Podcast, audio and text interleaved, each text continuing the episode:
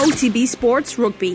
1 to 15, everyone's got a role to play in terms of breaking down the opposition, but it's enjoyable attack to, to be involved in because we all like to play rugby and get our hands on the ball and stuff like that. Subscribe to the rugby stream on the OTB Sports app now. OTB AM with Gillette. Get into your flow with the new Gillette Labs Razor with exfoliating bar.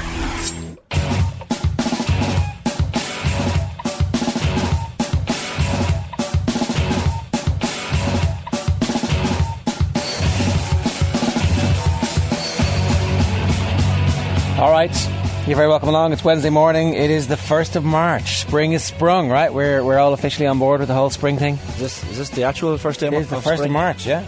Jesus. Well, I've noticed that the last two mornings coming into work, there's actually like a little bit of brightness in the mornings, which is kind of nice, rather than just feeling you're coming to work in the middle of the night. Yeah, and it's definitely uh, brighter in the evenings. It's just not warm. Yesterday was not warm, I would say. It was actually colder yesterday, and uh, there was like a wind whipping in. And we know sometimes that it snows on St. Patrick's Day, you know, sometimes uh, you'd be Of course. in Croker and you will be absolutely frozen going, why, why do they ruin this game by making it be here? And now they have it in January, which is definitely not cold. uh, and maybe next year they might even have it in December. It's also not cold. But anyway, uh, yeah, spring sprung. Hello, everybody. You're very welcome. Kathleen's here, as you can see. Uh, Shane is here, as you can see. If you want to get involved this morning, we'd love to hear from you. 087 180 180 is the WhatsApp number. You can leave a comment on the YouTube stream. Uh, we we advised everybody yesterday just to cool their jets about Evan Ferguson. Just you know, wait until he scores a hat trick against France, and then we can allow it to take off. This was on the back of the transfer speculation that um, Newcastle were interested that he was going to be a solution to their issues. But I mean, that's nonsense. It, like, it, uh, you know, really, from this point forward, it, it's only come back to me when it's Man United speculation. Right. Because let's face it, they can spend 120 million on, on Harry Kane, or they can get like something younger, but just as good for about half that. So you're. He's at 60 million there, right? Man uh, United, oh, that's yeah. it. Yeah. 100%. But wait, what are you saying? Are you saying like don't get on the hype train with Evan? Oh no, wait, Ferguson? wait until the official confirmation Oh, comes okay. through that Manchester United Oh, are get on the go. All aboard. All aboard. You, were- you were saying yesterday, pull the train into the station. Yeah, we just, gotta. just, just- No, like, it's okay for us. No, but when- get that train going, guys. It pulled out from the station last night again, once again. I mean, what the one question left here was, can he do it on a cold Tuesday night in Stoke? And it turns out, he absolutely can. So Evan Ferguson, all the questions that uh, we had for him are being answered. All aboard the train, folks. Forget about playing yourself down this whole Irish Catholic guilt. Or relax, cool the jets. No, go for it. The man's the next big thing. I don't think there's much Catholic guilt in the studio. Maybe not. think no. we- we- I was very confused there for a second. I was like looking around me, being like, "Where, where is this train coming from? What side is it going to hit me from?" Yeah, yeah, yeah. So yeah, all aboard. I think we we gotta we gotta lean into this now. it was just a tap in last night, though. Let's not get too carried away. it's about the movement, Jer. Forget about the finish. Finish was, was grand. Do we have anybody who can be a Mitoma in, in the Ireland team? I was like, hmm. So it's it's obvious now he's got to start, right? Like, yeah, uh, yeah. There's no ifs, ands, or buts. It would be a massive misstep not to put him in the in the team from kickoff, and not to announce that like the week in advance. Like that's what they're still. You can still buy tickets, I think, or certainly on my Instagram a couple of days ago they were still advertising Yeah. a, a, a package, a two game package. But like if you if they just come out and said, "Listen, lads, Evan Ferguson's in the team, come along," I mean, there'd be no tickets left. It's the equivalent of the Haaland tickets. Of course, Haaland didn't show that up. worked out that very time. well for everyone who bought tickets, myself included. Unfortunately, wasn't involved for Norway that night. But yeah, Evan Ferguson was going to sell tickets, isn't he? but do you want to do that as well? Like, are we putting him in, announcing it a week ahead, building the hype train, and then you know him not having a great performance on the I night? don't Like, are think- we going to give him a little bit of leeway to maybe ease into it a little bit more? I was concerned that he couldn't deal with pressure because he's so young, but he absolutely can. We're playing France though. Like we don't we don't really expect to win. You know, I think that I think if we don't get hammered by France and put in a reasonable performance, people will be relatively accepting of that. So long as there's some some level of ambition, some level of um, organisation and hard work, and they don't they don't score from set pieces, and we cause trouble from set- set pieces, and all the things, all the hallmarks of a team that is is coached well, which we uh, you know that, that's what we expect from them. Um, I think you got to put them in. Like Oh, I don't disagree with that. It's more just like the do we build it up that much, like a week ahead of him? I mean, we've already been building up for the last couple of weeks, but like Mm. uh, in an Irish context, It's do this- we it- do we put that weight on his shoulders Ah, as yeah. a country that is very good at putting weight on young people's shoulders, and then them maybe not living up to that weight? But but uh, your, yours is supposed to be the generation to change all that shit, right? Uh, like we're the number one rugby team in the world. What are you talking about? True, yeah, yeah. Keep I was pressure. more thinking just purely in a soccer context, but now I feel like I'm having an existential crisis about Yeah. the rest of my life. Yeah, come on, you guys can carry the weight. Pressure right? for tires, hey. That's what they say. uh, Isn't it? uh, pressure Or bouncy castles. Yeah. I've heard that privilege.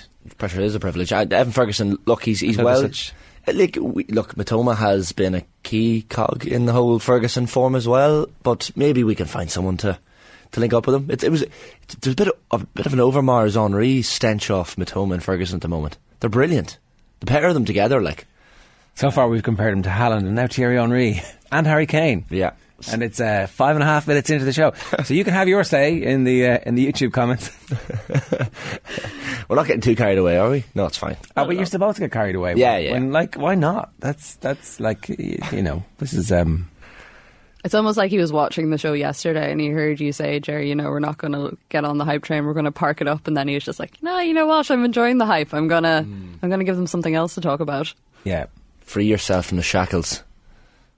The, the question is now, really, though, like, who is the best partner for him? What is the best formation to get the best out of this? Like, how do we do a little bit of? uh, I mean, obviously, we're nowhere near um, the standard of the rest of the team, the, the depth that they have at Brighton. Um, but what is the team that you pick around him? Like, Are we at that stage? Are we at the stage of completely picking a team around him? I mean, uh, oh, yeah, like, You, you have, you have to shape a team around him, don't you? We were we were talking on the, on the show yesterday morning. We are like, will he, will he actually start? We all want him to start, but Well, will this is he what I actually mean because start? we're going from the does he actually start to okay, we're picking a team around him, and as you say, we're about six and a half minutes into the show. Life comes at you fast. Well, so obviously there is a, a now a recognised shape that Ireland play to, which was designed to play to our strengths. We had a bunch of centre backs, we have good wing backs, and we were short numbers around the rest of the field. Like traditionally, Stephen Kenny, when he was um, at his peak before he became an Ireland manager, wouldn't have played with the three centre backs. So perhaps at some point he goes back to not playing three centre backs. But I think at the moment, particularly against France, given that that's the formation that we've played most under the almost entirely since um, he went to three at the back, we'll play three at the back, and we'll have. Uh, I, I, I think we'll play three at the back. I, I, it was did somebody pick a paper a team in the papers today, and it wasn't. I'd be amazed if he didn't. But um, then you can play somebody up front with Ferguson, and oh, Femi come off the bench and scored at the weekend. yeah. So Ogbene scoring, like they're all they're all coming into a little bit of form. Yeah, but it has to be like who's the best partner for Evan Ferguson because he's the standout crop, uh, the standout player in that crop of of young talent coming through, and like you know, get him in the team. When when Robbie Keane was Robbie Keane at a similar age, like is it fair to say Evan Ferguson is actually more advanced? He might be a year behind because Robbie was seventeen, but Robbie was doing it in the championship, and then went to Italy, and then came back to Coventry. Like this is actually in the Premier League at 18. Top half team. Uh, okay, fairness. Last night was in the cup. I get it. It was against Stoke, but um, you know he's he's It's still consistency though as well. yeah, and he's a f- he's a fixture in a team that has Premier League resources and Premier League scouting and the pick of the world's best young talent. Oh, Like Brighton could go and spend 30 million on a striker if they wanted to, but they ain't doing it. No. they've got this guy. they don't need him. Zerbi spoke so glowingly about him after the match last night. They were like, he I didn't has, see that, so This is unique. He is very, very unique in his talents. Like the the work he does off the ball, the movement he has as well, and he demonstrates it game on game. That's four goals in, in nine, I think, for for Evan. Five for the season. Like, and of course, he had the injury as well. So he's just coming to form at the right time. Like, even for his celebration last night, you're seeing Caicedo and World Cup winner Alexis Mac Allister coming over and high fiving him. You're thinking, this guy is getting so much unbelievable experience week on week. We're going to benefit from it. Uh, Look, he the most consistent performer in the Irish squad at the moment? Has at, to be, at, doesn't it? at that level. Certainly at that level. Well, the other one who is consistently good week in week out at the moment is Seamus Coleman, Coleman, yeah. who hasn't been a fixture in the team even when you know it, there's been bits where he's been injured and he hasn't been picked, and um, so I think he's got to go straight back in the team as well. Uh, there's some talk that we might get game time from Doherty this weekend. Hmm. I still think that uh, my favourite team would be Doherty left wing back, Seamus Coleman right wing back, and then you've got uh, Collins, even though he's not playing football at the moment, in the team as well, uh, adding an extra body in midfield when you need it. But then, like, who who are your midfielders? So Molumby's back, uh, was dropped, got back in the team, and seems to be a favoured son as well of, of Stephen Kenny. Um, maybe we'll get Nathan to pick his team over the next few days. The exact quotes from, from the Zerbi last night, interestingly, of, of Ferguson, he said, He is unique for us in terms of quality, in terms of characteristic. He knows very well the way to score. I think he can and he has to improve in the quality of his play in ball possession to keep the ball better. But he is 18, he was born in 2004, and he will improve for sure because I know the guy, I know his passion, his attitude, and I have no doubt. So he's doing the right thing. He's, he's like saying he can improve here, keeping his feet in the ground, but um, clearly a fan of his. 2004. I know it's kind of scary, isn't it? Jesus, 2004. It's the year United. No, Man United signed Cristiano Ronaldo the previous year. Just to put things into context, like 2004, I feel like anyone born after 2000 is just not a real person. no. Shouldn't be in discos anyway, for sure. That's no, that's terrifying. It is interesting though that De says that because that's when like Evan Ferguson went on his run at scoring a while ago and we had Jasmine Baba on and I know she said it at the time. She compared him to the likes of Haaland and Mbappe and she kind of broke down like what the differences were with Ferguson and she said the exact same things in terms of him being a much more all-round scorer than a lot of those players. You know he's not just a poacher he actually does quite a lot off the ball so mm. it was interesting that De Zerbi sees that as well and is actually saying it Jared O'Connell in the comments says, "Ooh, Evan is a place on earth." Uh, that's, I mean, we did, we this is a this see you all on the Aviva singing that Well, this is like we need something because there's only one Keano was like Roy Keane, and then obviously some people did it for Robbie, and then the Keano chant worked for both of them. But I'd say Robbie always felt a little bit like, well, can I not get my own chant here? I mean, like, I'm literally the greatest goal scorer this country's ever going to produce. can you not just like make something up for me? That so that is the challenge. What is what is our um? We don't really do chance, do we, An international? Evan Ferguson chant? Well, well, if I'm, fan culture is definitely growing, and it's It is. ra- rapidly. So We gotta have more chance. Like the United fans have, we all love Alex Ferguson chant. We could adopt it. It could work. I don't know if they throw the knighthood in front of it, maybe, and that's why it works rhythmically. They Well, probably throw so a what- Sir Alex Ferguson in there. what We could just take it for, for Evan that Ferguson. yellow submarine? Oh, I don't know what the I don't know what the chant the, the tune is. Maybe someone in the comments can, can let us know. But we, we, yeah, maybe we do have to have a chant for, for some of our players. We don't do it enough. I've heard international level. the Seamus Coleman, you know, 60 grand, 60 grand a couple of times. That's Oh, the yeah. Everton one. Oh, is that? I've Ah, never heard that one. Sorry, Or for uh, Ireland as well for the women. I got the We- order. I got the order that all wrong. It's um, it's uh, Wolves Coventry Inter as opposed to Wolves Inter Coventry. He goes back from Inter to Ah. Leeds. Is what? Um, Still not a bad start to a career. yeah. Oh, How long did he have in the Premier League before he went to Inter? Now I'm just gonna just do a quick here. Uh, it's, Maybe it's we should have a competition for the, the chance. Yeah, getting Evan Get a co- Ferguson chant going. Yeah, get a couple people on air, do like a little competition, get the YouTube comments to decide what's the best ones. Yeah. If anyone has them, send them in to us on Twitter. Or else you can. Because football fans are very, very unique. They come up with with. I, I actually think clubs now meet up. I'm sure it's the same with Arsenal as Man United and Liverpool. League of Ireland clubs, I'm sure, do it as well. with a meet up and genuinely come up with chance of meetings, bring a few to, to, to it, and Yeah. decide, yeah, that works, that doesn't. So it's been an interesting one because, like in women's football, there's less of a culture of it a little bit, but they've tried to create a bit more. And that, this is literally what fans do. Like they meet up week to week and they get like little kids involved and they get them to make up their own chants. Like I remember there was one for a little girl made up one for Beth Mead during the Euros, and she went all the way to Wembley with it. So Yes, you need that. But, but like as soon as a player starts doing well, because Marcus Rashford didn't have one, and then United fans were like, okay, we got to get on this. So now they have one for him. Uh, he had one season. He had one season at Coventry in the Premier League. Robbie Keane, um, when he was 20, 19 turning twenty. Um, Evans ahead of him. yeah, like uh, now Robbie had three seasons before that in, Yeah, in the yeah. championship and was uh, banging in the goals at a ratio of one every three games. But uh, he's you know you would say these are uh, similar um, in terms of the the time of arrival. So look, we are getting carried away. Of course we are because you're supposed to get excited about this. This is I keep telling everybody who listen, this is the whole point about loving sport because a lot of your other teams are going to let you down. Mm. There's going to be difficulties. And pe- people give out about the fact that we compare the likes of Evan Ferguson to other players. Like, why are you comparing him to Robbie? Why are you comparing him to Henry or whoever? You, you kind of have to. There has to be a barometer there. We have to decide how far ahead or behind schedule he is.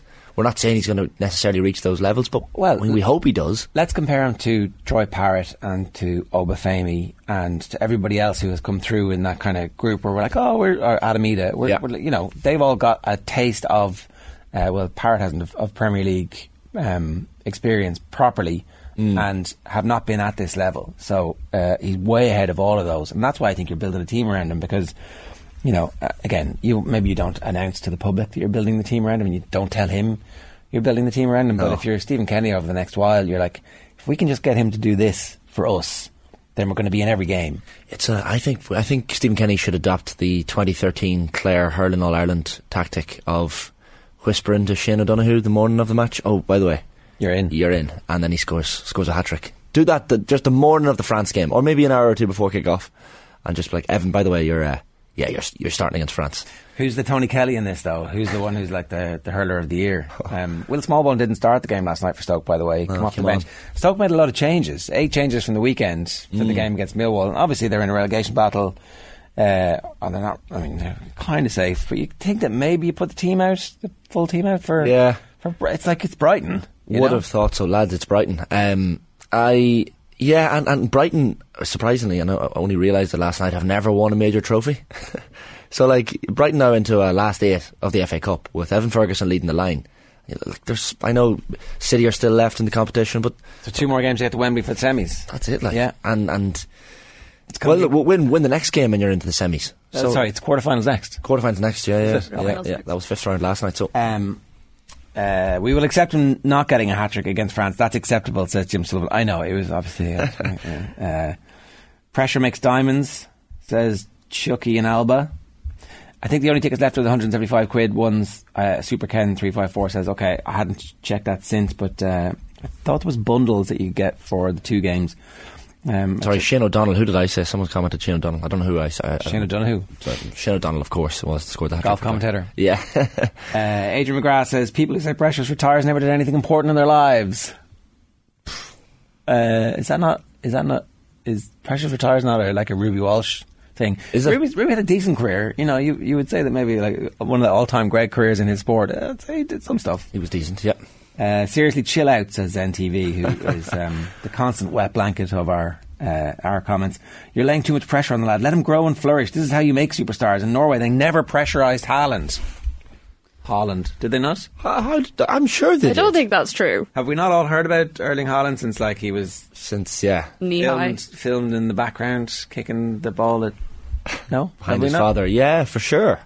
100%. There's pressure putting all young players that start scoring goals. Well, it's kind of like you were saying as well, though. Like if he comes out, if like we do build a team around Ferguson, or say like he does start against France, and he doesn't have a great game, I don't think anyone's actually going to turn around and be like, "Oh, well, that's him written off." We might as well just give up on the hope now. Like he's still hmm. performing well. We can't expect him to necessarily come into the Ireland squad and pull off a miraculous performance and I don't know somehow score and let us win against France. Like I don't think anyone is expecting that. I'm excited, guys. I'm very, very excited.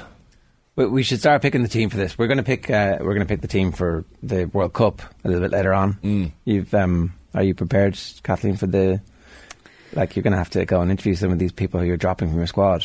Yeah, I was kind of half thinking that one or two players did mention it to me last week when I was in Marbella that they had actually watched the power rankings and seen it back, and I got a few texts about it afterwards. So I'm slightly concerned, but uh, This is the it's all in good faith. It's all in good faith. the um the uh just trying to f- choose my words properly the veterans of the Irish football press pack lament the time when they used to be able to go on the piss with the Ireland footballers back in the Jack Charlton era and they got to know them really well and there was very few of them and they were they were mates and so uh, you're in that sweet spot now where everything is great because we've just qualified for the World Cup, but very soon you're going to have to like drop some of them from your World Cup squad, Kathleen, and that's going to be difficult.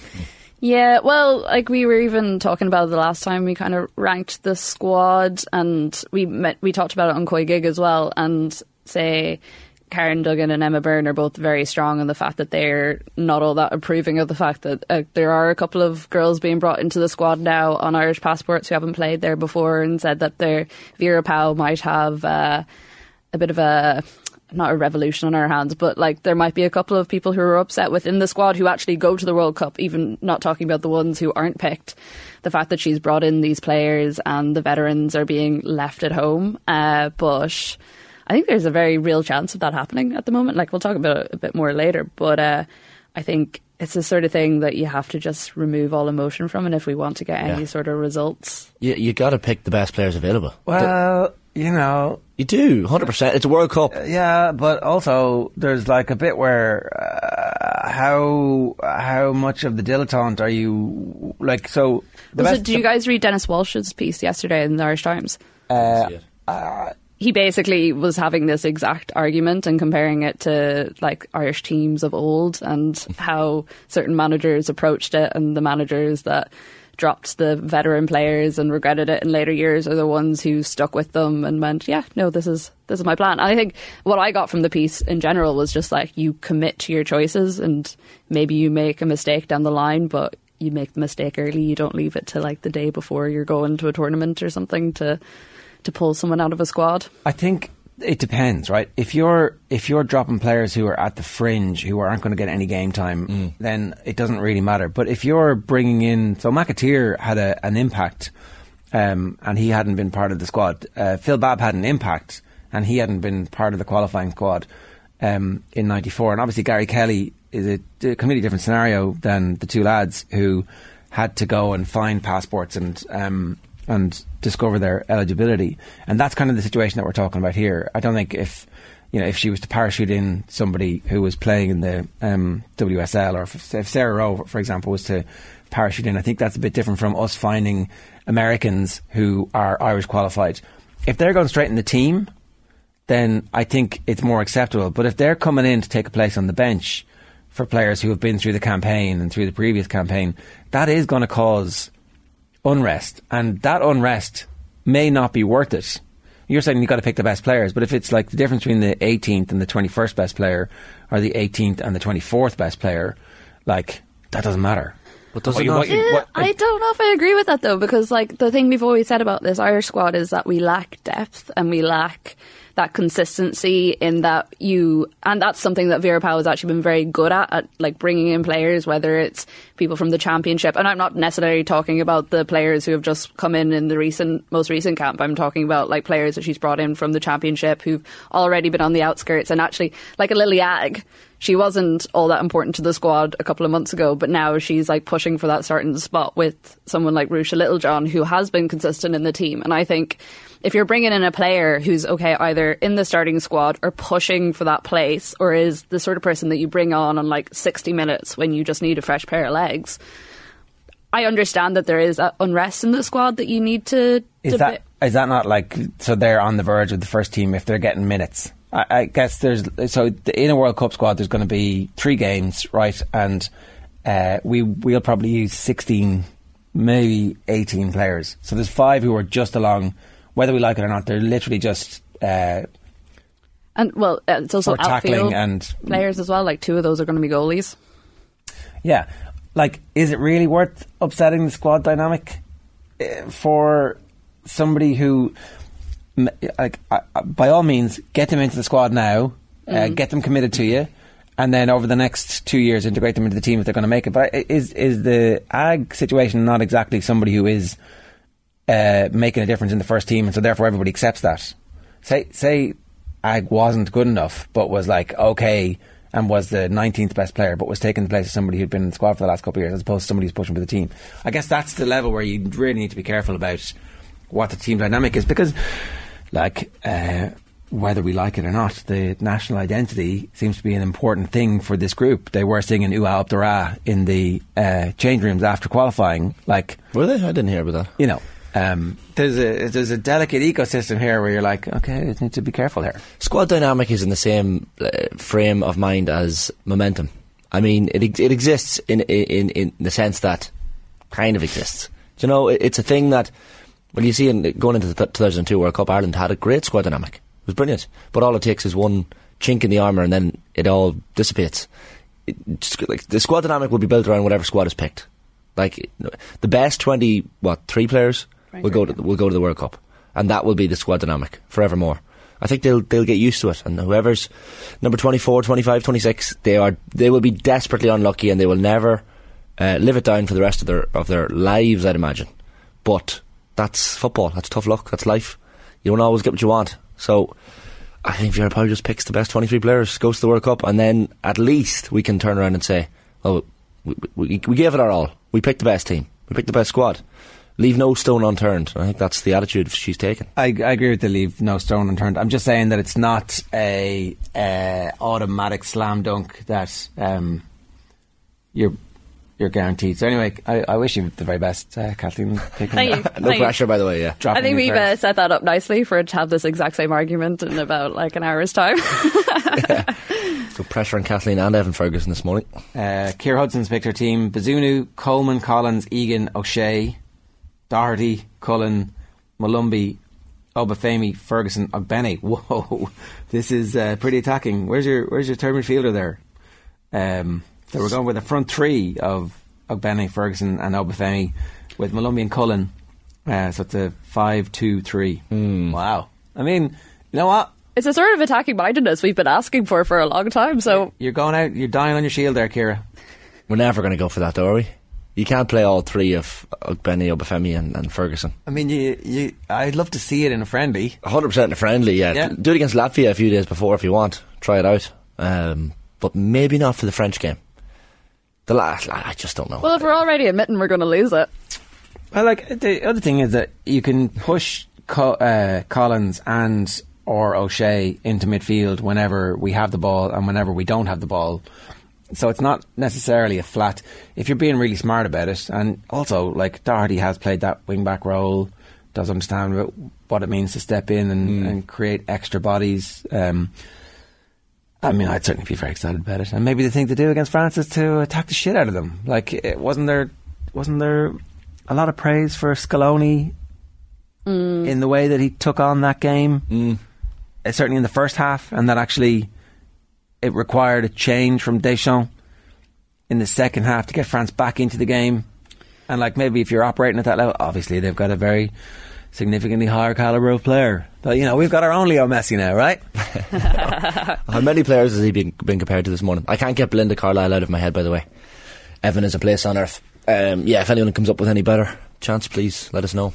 All right, it's uh, seven fifty-seven this morning. You're watching OTBAM. We're very glad that you're with us. If you want to get in touch, you can uh, get us on YouTube, youtube.com forward slash off the ball. Uh, you can also, of course, uh, WhatsApp us 0879 180 180 is the WhatsApp number.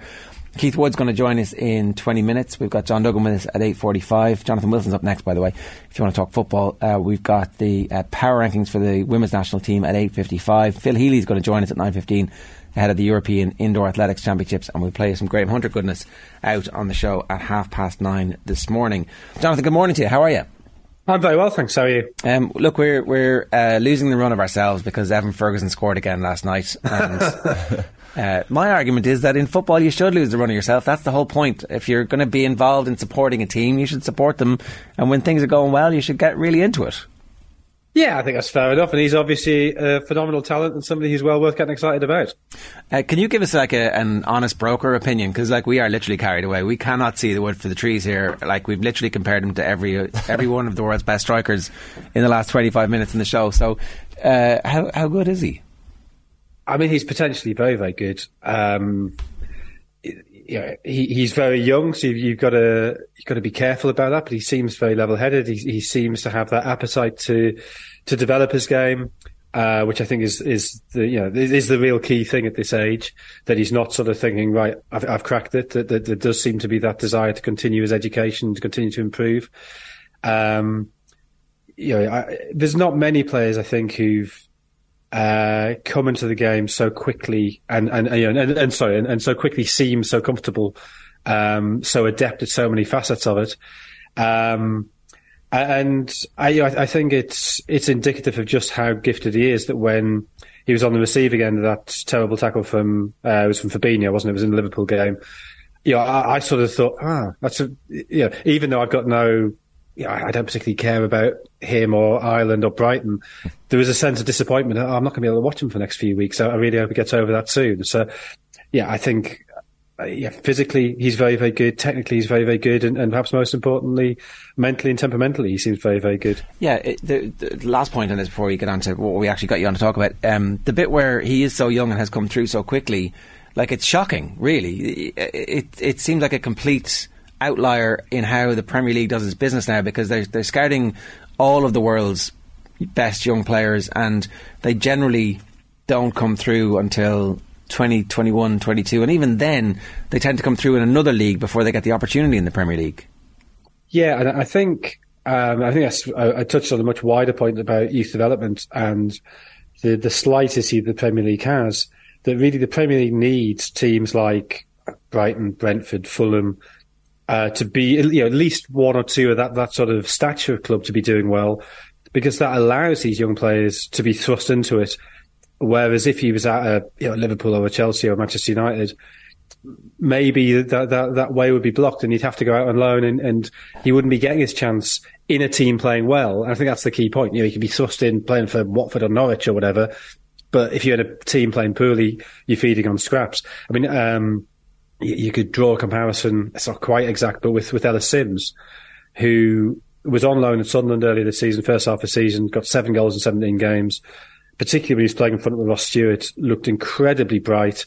Uh, then he's gone to Everton. You know, Everton recalled him from Malone, and he's struggled for opportunities. And when he has got his chance, he's been wandering around up front while while they whack long balls at him. And yeah, physically he looks like that type of player, but yeah, he played best alongside a, a big man at Sunderland, alongside Ross Stewart. And I think he's, he, you know, he's, there's more to his game than that, but he's not able to express that at Everton because they're never going to play with two forwards. So yeah, the, the, the, sort of mid-ranking team slightly overperforming gives an opportunity for players to, to be fast-tracked that they wouldn't get at the bigger clubs where there's probably seven or eight players vying for that position with him of a similar age. Which brings us nicely to the situation at uh, Chelsea, where they have acquired some of the best young talent in world football, uh, a lot of it in the same position, and now they can't really find a blend that is functional at the moment. Uh, are there significant problems with the way Chelsea are going about their ambition or beyond the, the identity of the manager and the, the transfer policy, or is this all going to work itself out over the next eighteen months? What, what's your um, what's your instinct about what's going on there? Um, on on the one hand, I'm so quite excited by a team trying something new, um, and this this idea of you know we go out and we sign yeah, six, seven, eight players aged roughly 20 and we pay a lot of money for them and we give them long contracts and this is the next decade of a club. I, I sort of see the appeal of that. However, at every stage, I, I, I see doubts. I mean, the first one is if this works, why has nobody done it before? Uh, but I guess that's the nature of evolutions. They, by definition, they haven't been done before. Um, the second point is football just doesn't really work like that. You, there's, there's no sort of, you know, in other businesses, you can buy an asset and you have a relative confidence that it, it, it will appreciate. Um, I just don't think players, I think it's as straightforward as that, that form and injuries and fitness, um, the, the, the team they're in has, has, has such a bearing on, on what their value is, uh, both in financially and in terms of what they deliver on the pitch, that I think it's very, very hard to predict where a player however promising now, where he'll be in three, four, five years. I think giving players long contracts, while it gives you the security that the players, sorry, other clubs aren't going to come in and, and poach them from you because you can, you can drive the value up. Well, realistically, who can afford to buy Chelsea's players? There's not many clubs there. And I think there's a massive danger that you get loaded with, with players who, for whatever reason, haven't quite developed as, as you'd hope. Um, and, and, you know then draining wages. And I know that the wages are relatively low and it's very heavily incentivized and it's, it's really about bonuses. But if that's a liability for seven or eight years, that's the problem. Also, we've seen with a huge number of players that they almost need to be coming into towards the end of their, their contract to be entering a period of renegotiation to, to be fully motivated. It's quite easy to oh, you know, eight years, I can just sit here. I don't need to be playing for, for my future. Um, but also, there's just a more fundamental problem uh, that, that, I guess splits into two. So one is if you bring in I mean, however many players they brought in, a dozen or so at once, it's really hard to get them to settle. And, and you know, we've seen that um, you know, when Fulham came up the last time, that no matter how good those players are, it takes some time to settle and getting the blend right is really difficult. And secondly, you need a blend of ages in the squad um, that you can't just shove out, uh, you know, eight players aged 21 or under. They need some experienced players there to help guide them. And so that's why the whole history of football, the best clubs, yeah, yes, they bring in young players, but they bring them in in, you know, three or four, they'll, they'll, they'll, they'll push through and then ideally they'll have three or four in their mid twenties and, and, three or four touching 30 who, who've seen it all before. And, and then the one learns from the other and, and the, the, sort of, you get the blend of the energy and the enthusiasm of youth and the benefit of the experience of, of, of the older players. Um, so I, I, think it's a it's a chaotic situation anyway.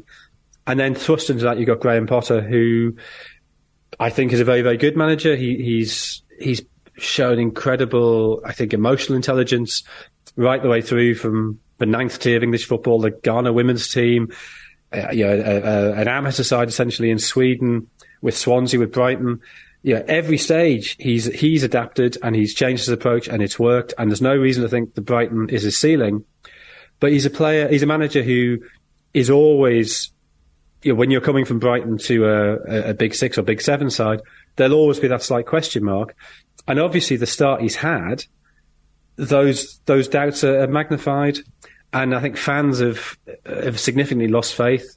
And from what we hear, players still do believe in him and, and uh, you know, do still appreciate him and his his calmness seems to make him very popular.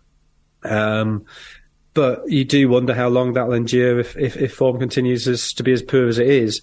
And he could easily find himself drummed out before he's really had a chance to, to get his feet under the table in a very, very difficult situation.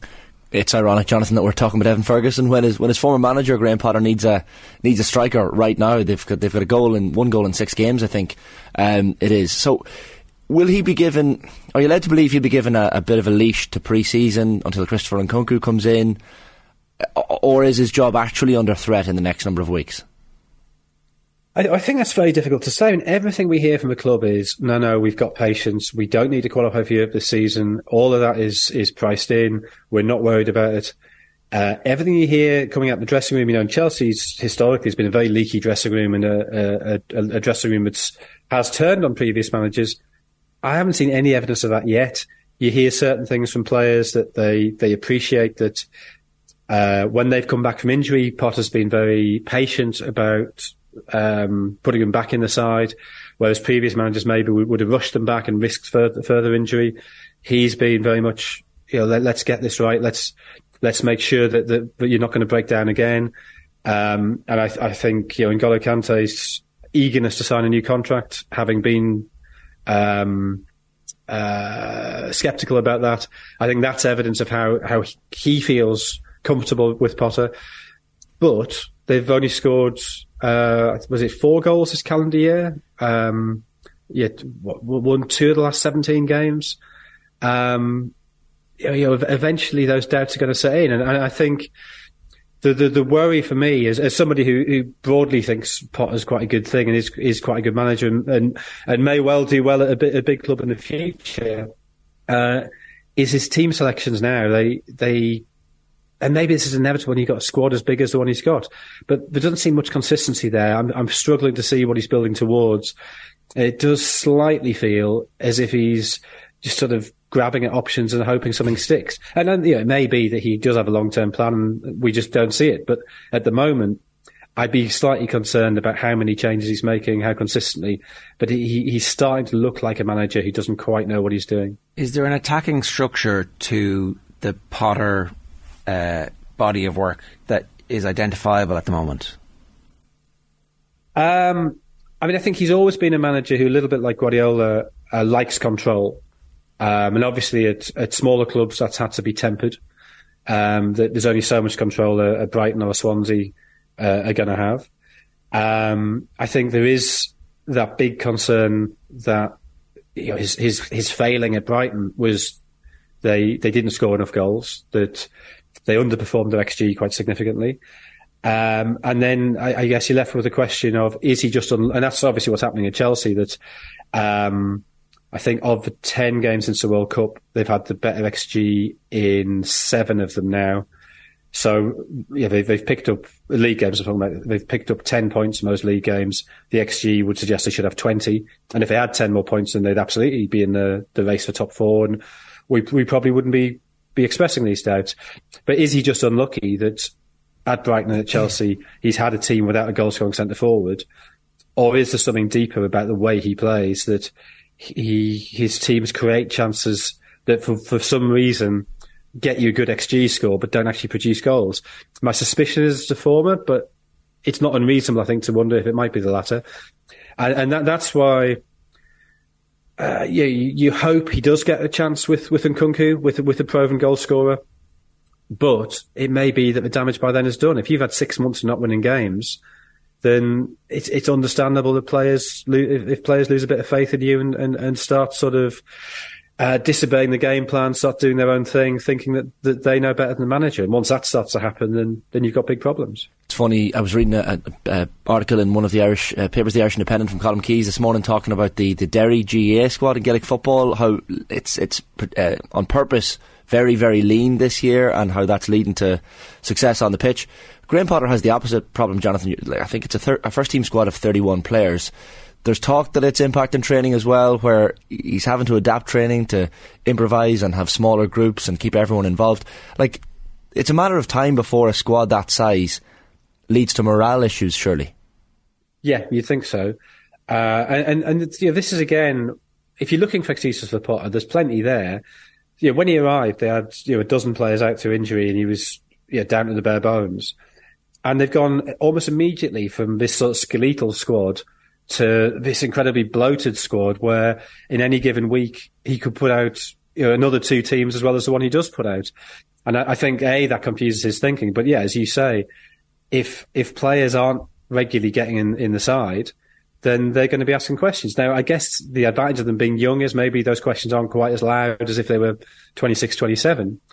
But still, if you're a, a player who's been playing regularly for you know, whether it be in Ukraine or the Netherlands, and you've moved for 30 odd million, 80 odd million, and you're not getting a regular game, you're going to be thinking, well, what, what have I actually done? Why, why have I come here?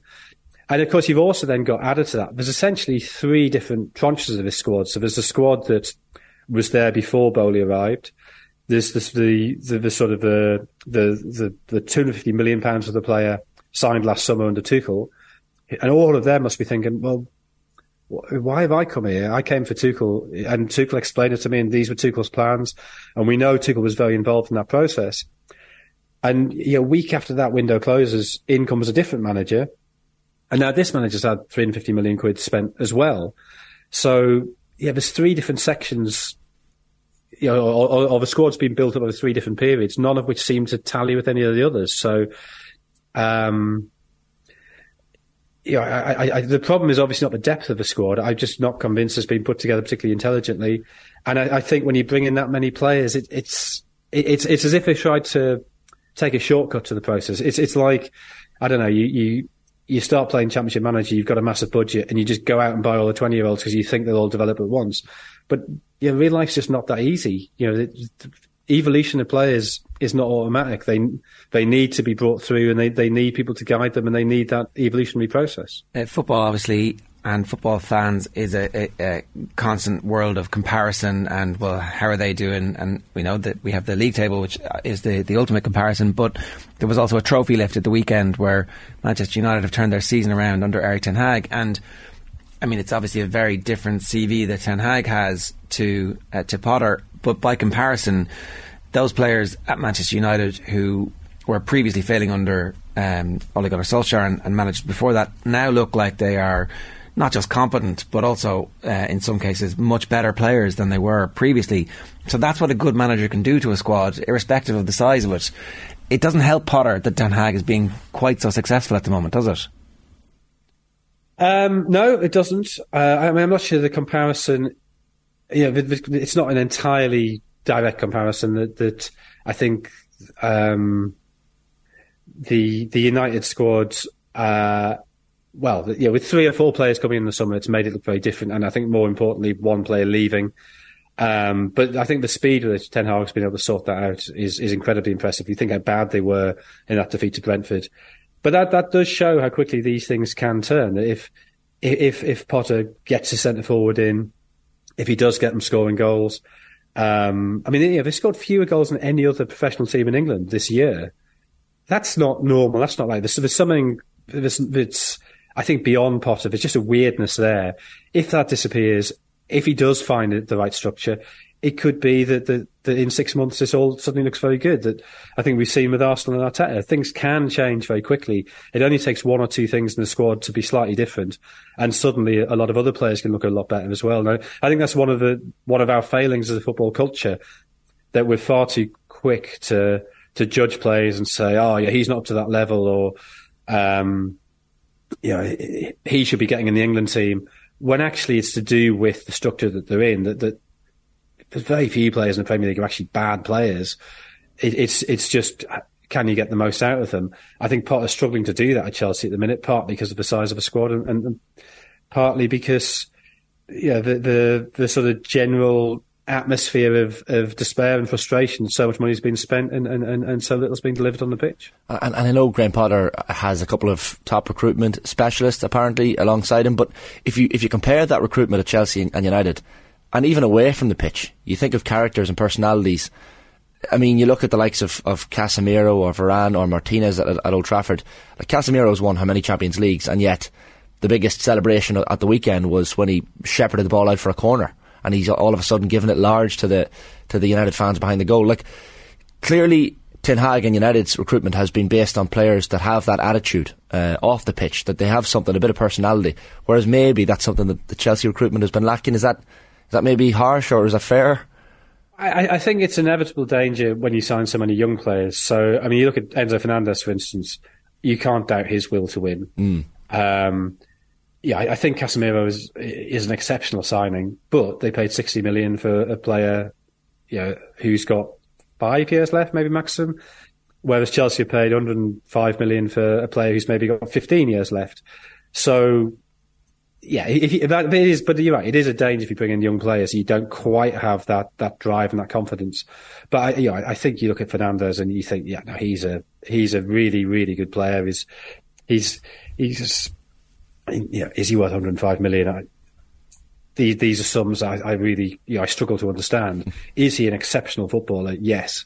You know, his capacity to find space, his touch, his passing, allied to that aggression yeah, I think he's yeah. You imagine he, him and Kante playing together in the back of midfield, and you think right, any opposing creator, that's a really terrifying force. And Fernandez can create as well, and Kante can make those driving runs.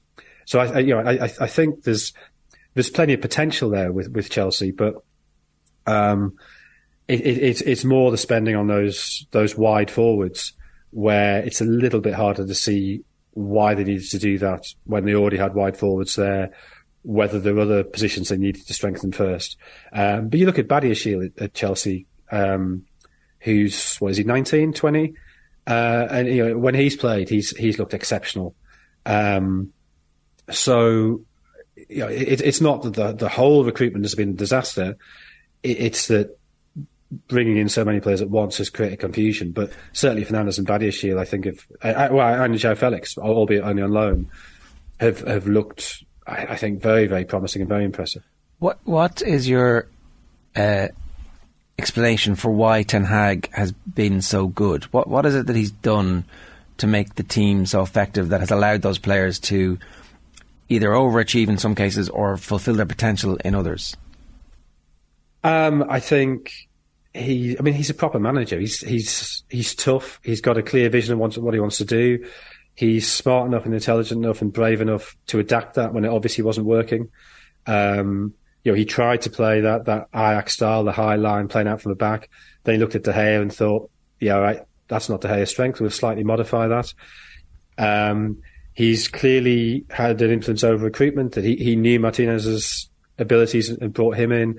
Um, I don't know how much say he had over Casemiro, but Casemiro has been a you know huge in terms of filling that hole in the middle of midfield and and, and um, projecting his his authority. Uh, the work he's done with with Rashford, um, yeah, whether that's to do with the, the, finishing work he's been doing with Benni McCarthy, whether it's just been to refocusing and getting him fit after all the injury problems he's had.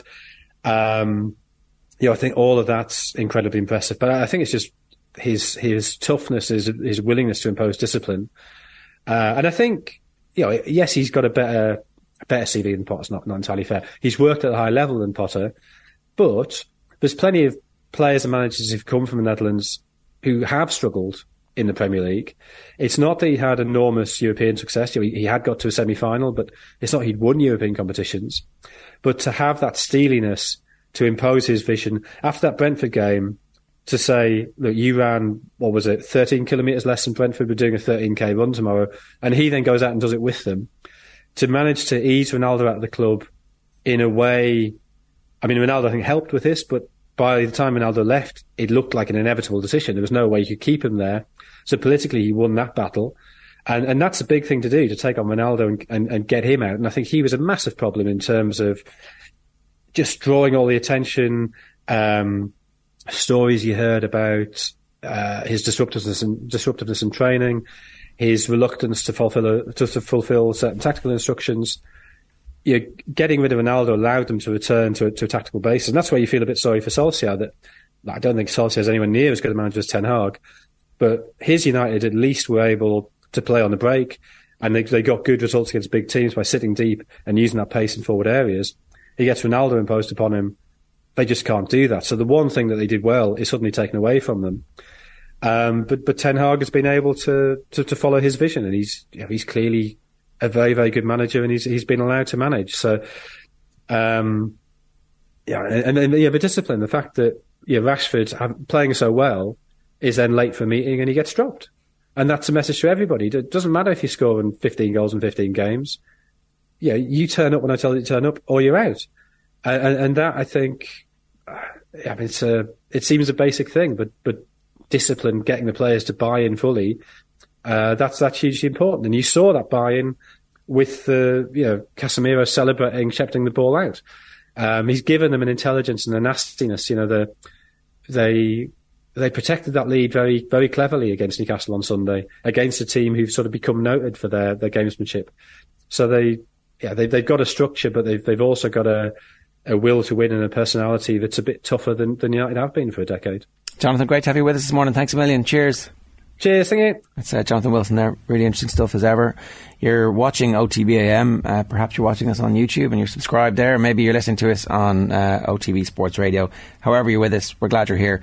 You can uh, text us on 0879 180 180 or you can get us on Twitter at Off the Ball AM or leave a comment in the YouTube stream. And we're live each morning with Gillette Labs for an effortless finish to your day. During the break, you're going to hear from the football pod lads talking about James Carr's goal versus Tyrone. Rivaldo esque from the depths of James O'Donoghue's um, memories of the 2002 World Cup.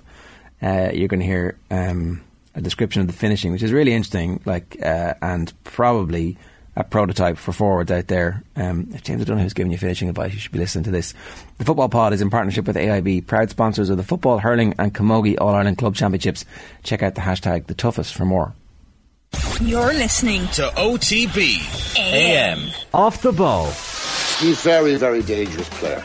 In Scottish football, he's, he's probably he's probably too good for Scottish football, if you know what I mean. He's a fantastic Postecoglou type player. Thibaut Courtois, who was man of the match Against who? Liverpool. Yeah, well, Liverpool in the Champions League. Well, that's the point, isn't it? Seamus Coleman is going to the Everton fans. Look what I did! I voted Timo, everybody. Look. Subscribe now to the OTB Football Podcast stream wherever you get your podcasts and download the OTB Sports app.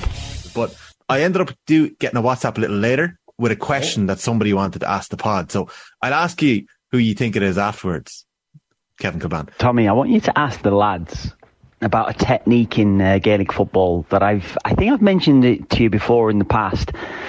Um, James Carr's goal on Saturday, um, great goal it was, great pass from Aidan O'Shea. But look at his technique for finishing the goal. So many of the of the Gaelic players, when I watch them, they always look to get that clean strike, you know, almost on the side foot or get the clean strike. Which obviously, when you get a clean strike, the ball rises. James Carr struck the ball into the ground. So it, it actually doesn't look like a clean sli- uh, clean strike, but it was a deliberate strike. I felt the way that he shot, and I think the keeper then, as he's coming out to make the save, with that clean strike has more chance to make the save because it, it's obviously on the rise the ball, whereas the way that Carr hit it into the ground, the keeper's actually no chance because it's bouncing under him. Um, I just wondered if that was anything that the lads had thought about. Is that in terms of finishing when they get one on one with the goalkeeper?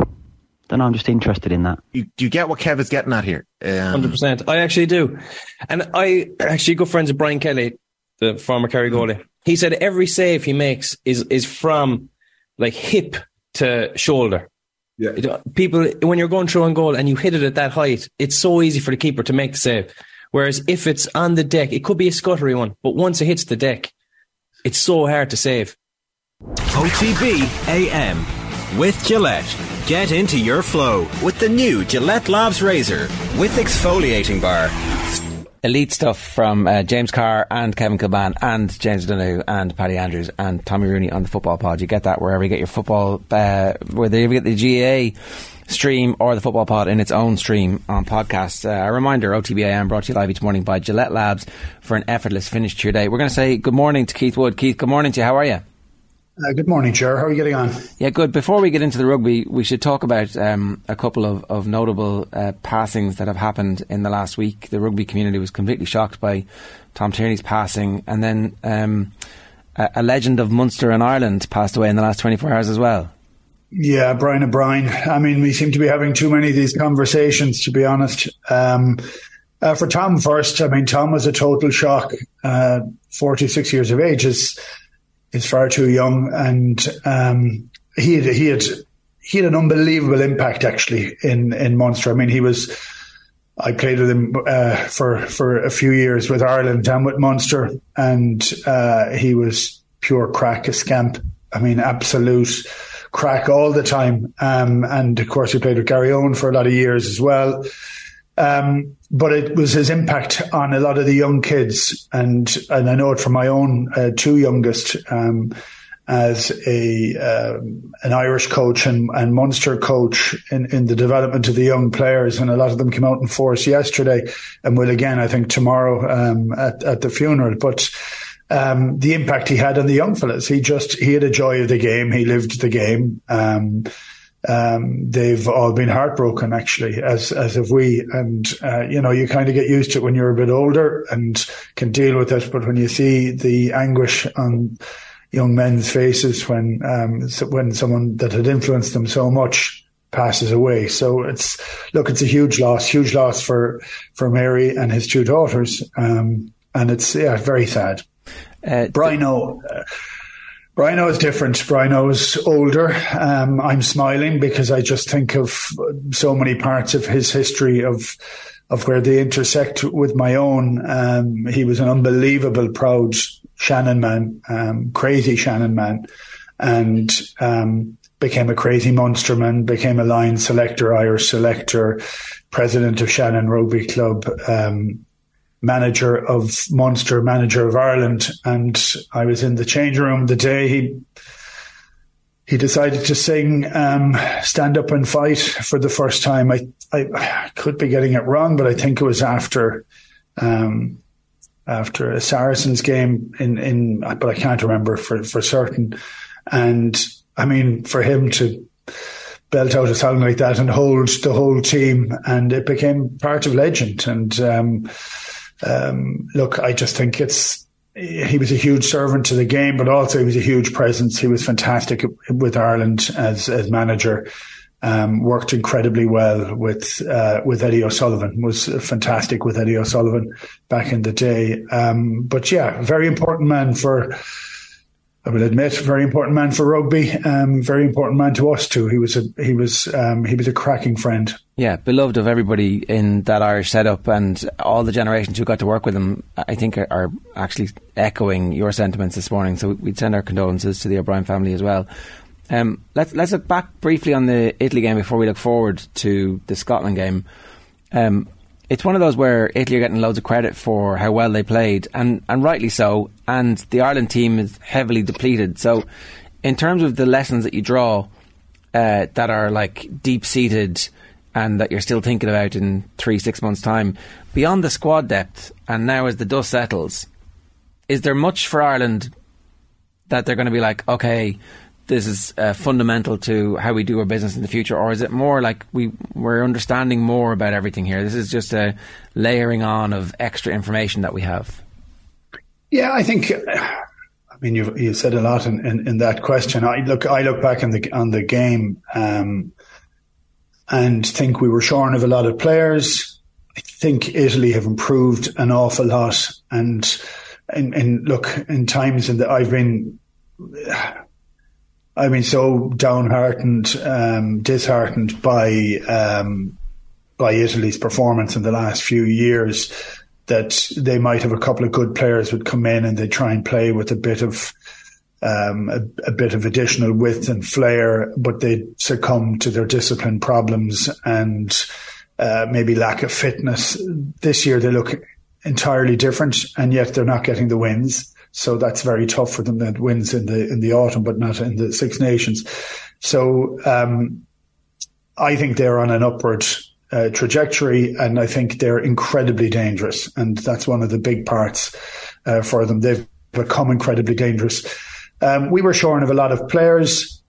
Uh, I've, I've, said often, I just think our structure is um, is a really good fallback. Um, so I looked at it and I think the performance was good. Could have been very good. Um, um, you know, the, the try just before half time kind of changed things a little bit. It took us a long, a long while to fight for it, um, for the, for the victory. I think there was a risk.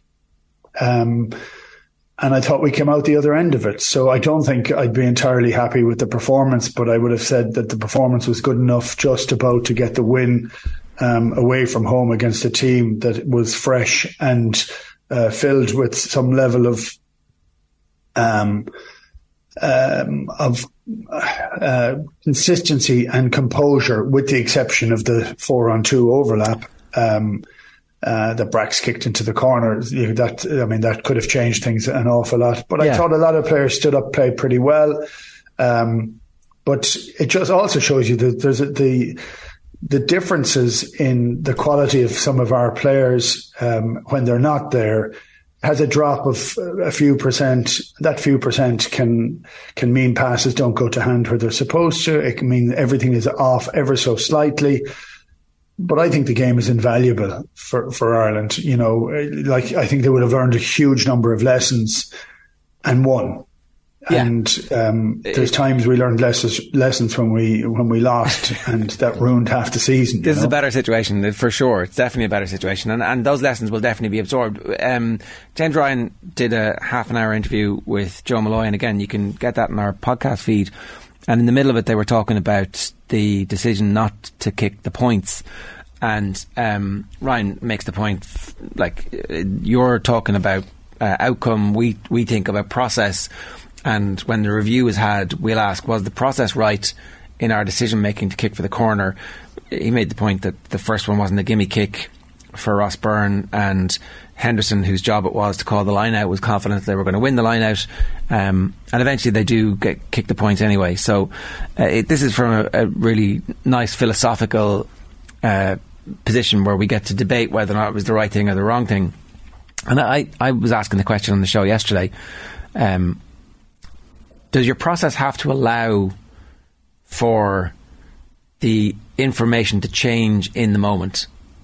And I guess specifically, I'm asking: Is the process always look? Our our decision is that we are going to win games by scoring more tries than the opposition, and that's fine. It worked really well in New Zealand, and that's kind of the, the bit where they they stop ticking points and they just kick to the corner because presumably the analytics says the more you kick to the corner, the more often we're going to score tries, and, and eventually we'll wear them down.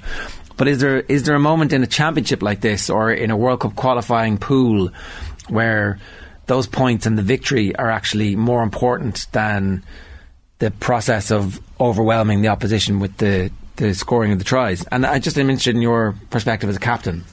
Yeah, I don't know that it's it's necessarily as binary as you put it out, as if you do one thing or the other, and there there can be the risk. I, I would look at the the process that's put in here is built on the confidence of a very large number of players. So um, the process requires people to be able to um, to deliver on those parts that have to be delivered to make those decisions correct.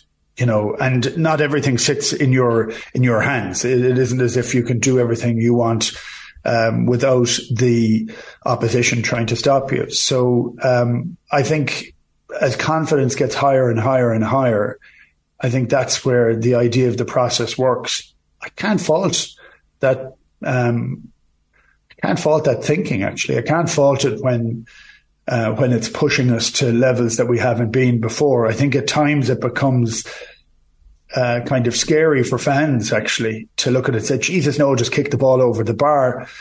Um, but in that moment, in that time, with the trust that the players have in each other for the delivery of the skill that's required to to get the the score that they're looking for, I think they're right. I think they're confident. I think it's a it seems to be not an eradication of doubt, um, but an eradication of maybe poor technique a lot of the time. And so I think that depends on who's on the on the, the field at any moment in time. And um, if we were to try and read something into James Ryan's comments, it's that the team believe in the team and the squad, no matter who's on there.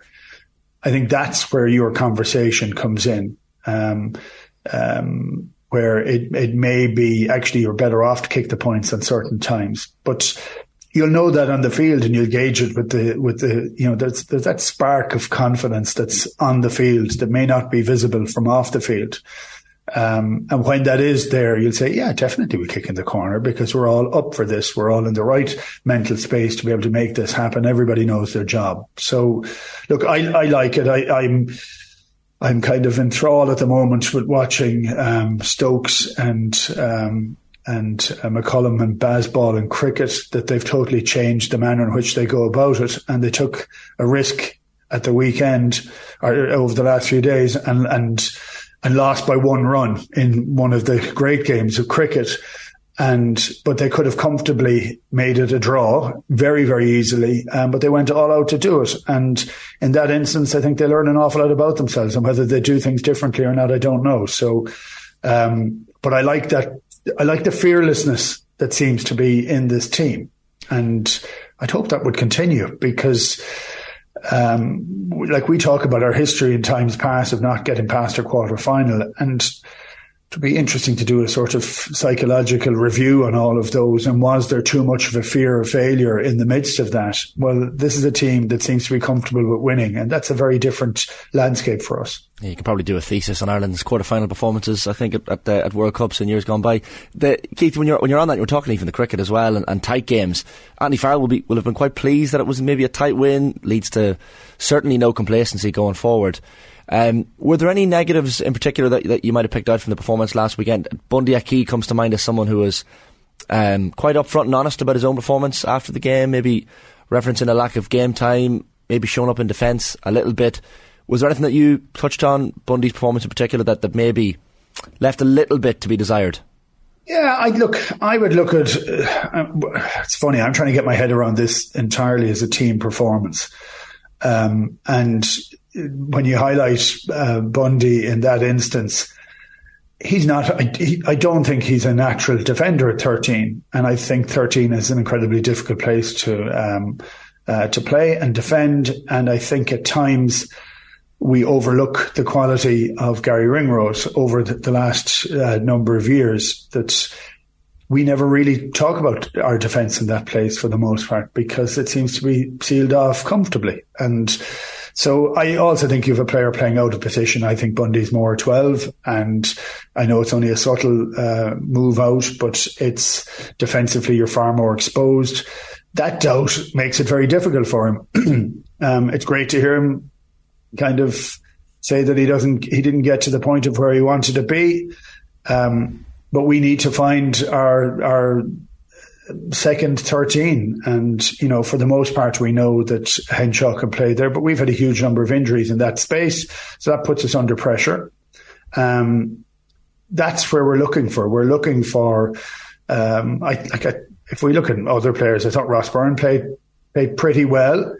Um, he still isn't a threat like Johnny is. And he is for Johnny's picking the right decision at every, every, moment I thought he grew into the game. It was his first Six Nations start. I mean, I mean, you can't you could be quite churlish um, criticizing guys who um, are trying to reach a height. And so uh, I'd be looking at trying to get those players as further up that tree that they possibly can. But we will end up with players that are absolutely brilliant, and the guys in, in two and three behind them may not be as good, and we have to deal with that accordingly. So, so for me, I'd be happy with the win. Um, and uh, but you know, I think we've we've fallen off too many tackles. Um, but I think that's also part of how Ireland are trying to play.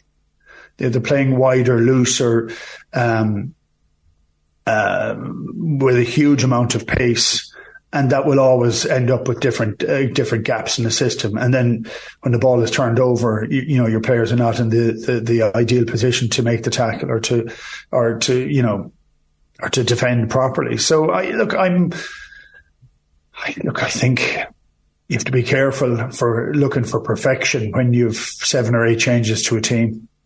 And I guess the other thing is that you've also got to be careful looking for perfection because it doesn't really exist. I mean, when the best New Zealand team with Carter and McCaw won the World Cup in London that time, beating Australia in the final. There were times along the way where even that team, which was clearly the best team in that World Cup, and you know, there's an argument for them being the, the greatest of all the teams that Australia, uh, that New Zealand have produced. They didn't have it all their own way because this is big time professional sport where there is endless amounts of analysis being done on even the best players' weaknesses, and so like if if we are going to go and do well in a World Cup, there's going to be a lot of tricky, dark moments that we've got to get out of. I think that's valid, and it's the difference between excellence and perfection.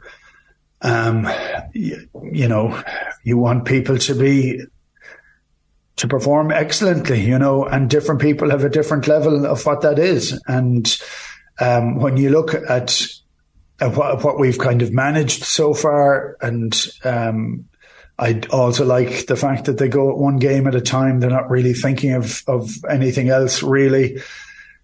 And they're looking for that level of performance that is excellent, you know, and, um, and that's what, that's what it has to be because you have when you make a mistake, you have to forget about the mistake. Um, I just think this mentality of a team is a bit different. It seems to say, oh, well, we've made a mistake we're not going to be berated for it. We're not going to berate ourselves for it.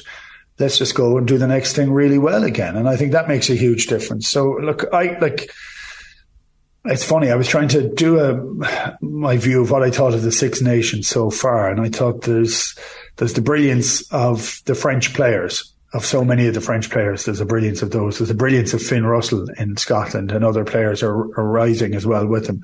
But for Ireland, a lot of it's the brilliance of the team and um, how people know their jobs and the standard of performance just seems to be consistently incredibly high. So I thought we had a high level of of play. Um, and I thought it was a really good performance on the basis of seven or eight guys being gone. Yeah.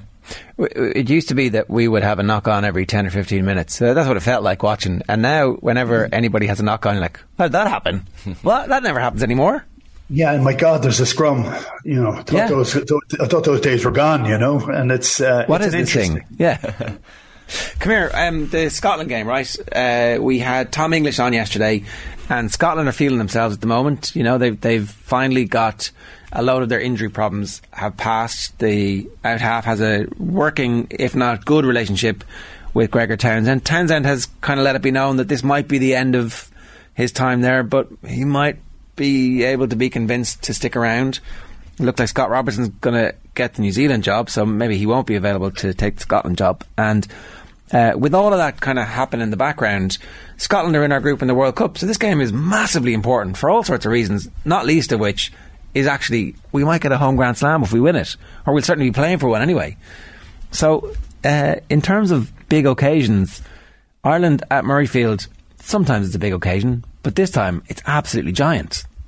Yeah, I, I, I just, I, I, love watching some of the teams play. I love the pressure that's happening with some of them. Uh, you understand the carnage that's happening in different places, like with Wales and England sacking their coaches before Christmas, like that that just throws everything into confusion over there. Scotland have had a high level of consistency. Um, they've got some really good performances for about five, six, seven years. I mean, I watched Scotland with the BBC for a long time. I used to go to Edinburgh for, for nearly every one of their games. They lost nearly every one of them. You know, they had a they had a period of time where it was terrible, um, which we'd had about ten years before that. So you know. Um, but when you look at them now, they, uh, I don't, I think they're, they're unbelievably reliant on Finn Russell. Um, I think he pulls the strings in a in a, a, real kind of hero type way. That's it's all based in around him, um, and he has the ability to to pass the most sublime passes, to drop the ball off to another player that you can't even see the pass happening, to kick pass better than pretty much anyone. His goal kicking is pretty fantastic. Um, um, it is a it's a huge game for us, but for me, I look at our team and again where our brilliance sits is around the structure. And if we get all our players back in and they're up to scratch, our job is to negate Finn Russell and see how um, uh, you know see how Scotland are able to react with with him being put under pressure. If we get our defensive line up well, there's a good chance that Finn will pass um, um, a scoring pass for them and for us. Yeah. Because he is always looking for, not, it's not always boom and bust. He's technically excellent. Um, but he will go for it and he knows he has to go for it. And actually for Scotland, he has to go for it. He can't play a conservative, um, style. He can against certain teams, but I don't think he can against Ireland. So, but I think it's going to be a cracker. And, and I've, I've looked at the, uh, you know, when you're enjoying the, the rugby at the moment, I'm not enjoying Wales and, and, and England. I'm not enjoying the manner in which they're playing. Um, for me, it's just, it's a bit boring. Um, there's a bit too much kicking. And, um, but when you look at Italy trying to go from everywhere, France having just so many unbelievable players, uh, Ireland playing so well, Scotland playing well. They're great games. I mean, we've looked at some of the, the, the some of the great games in Six Nations history. France Scotland last week was phenomenal. Yeah.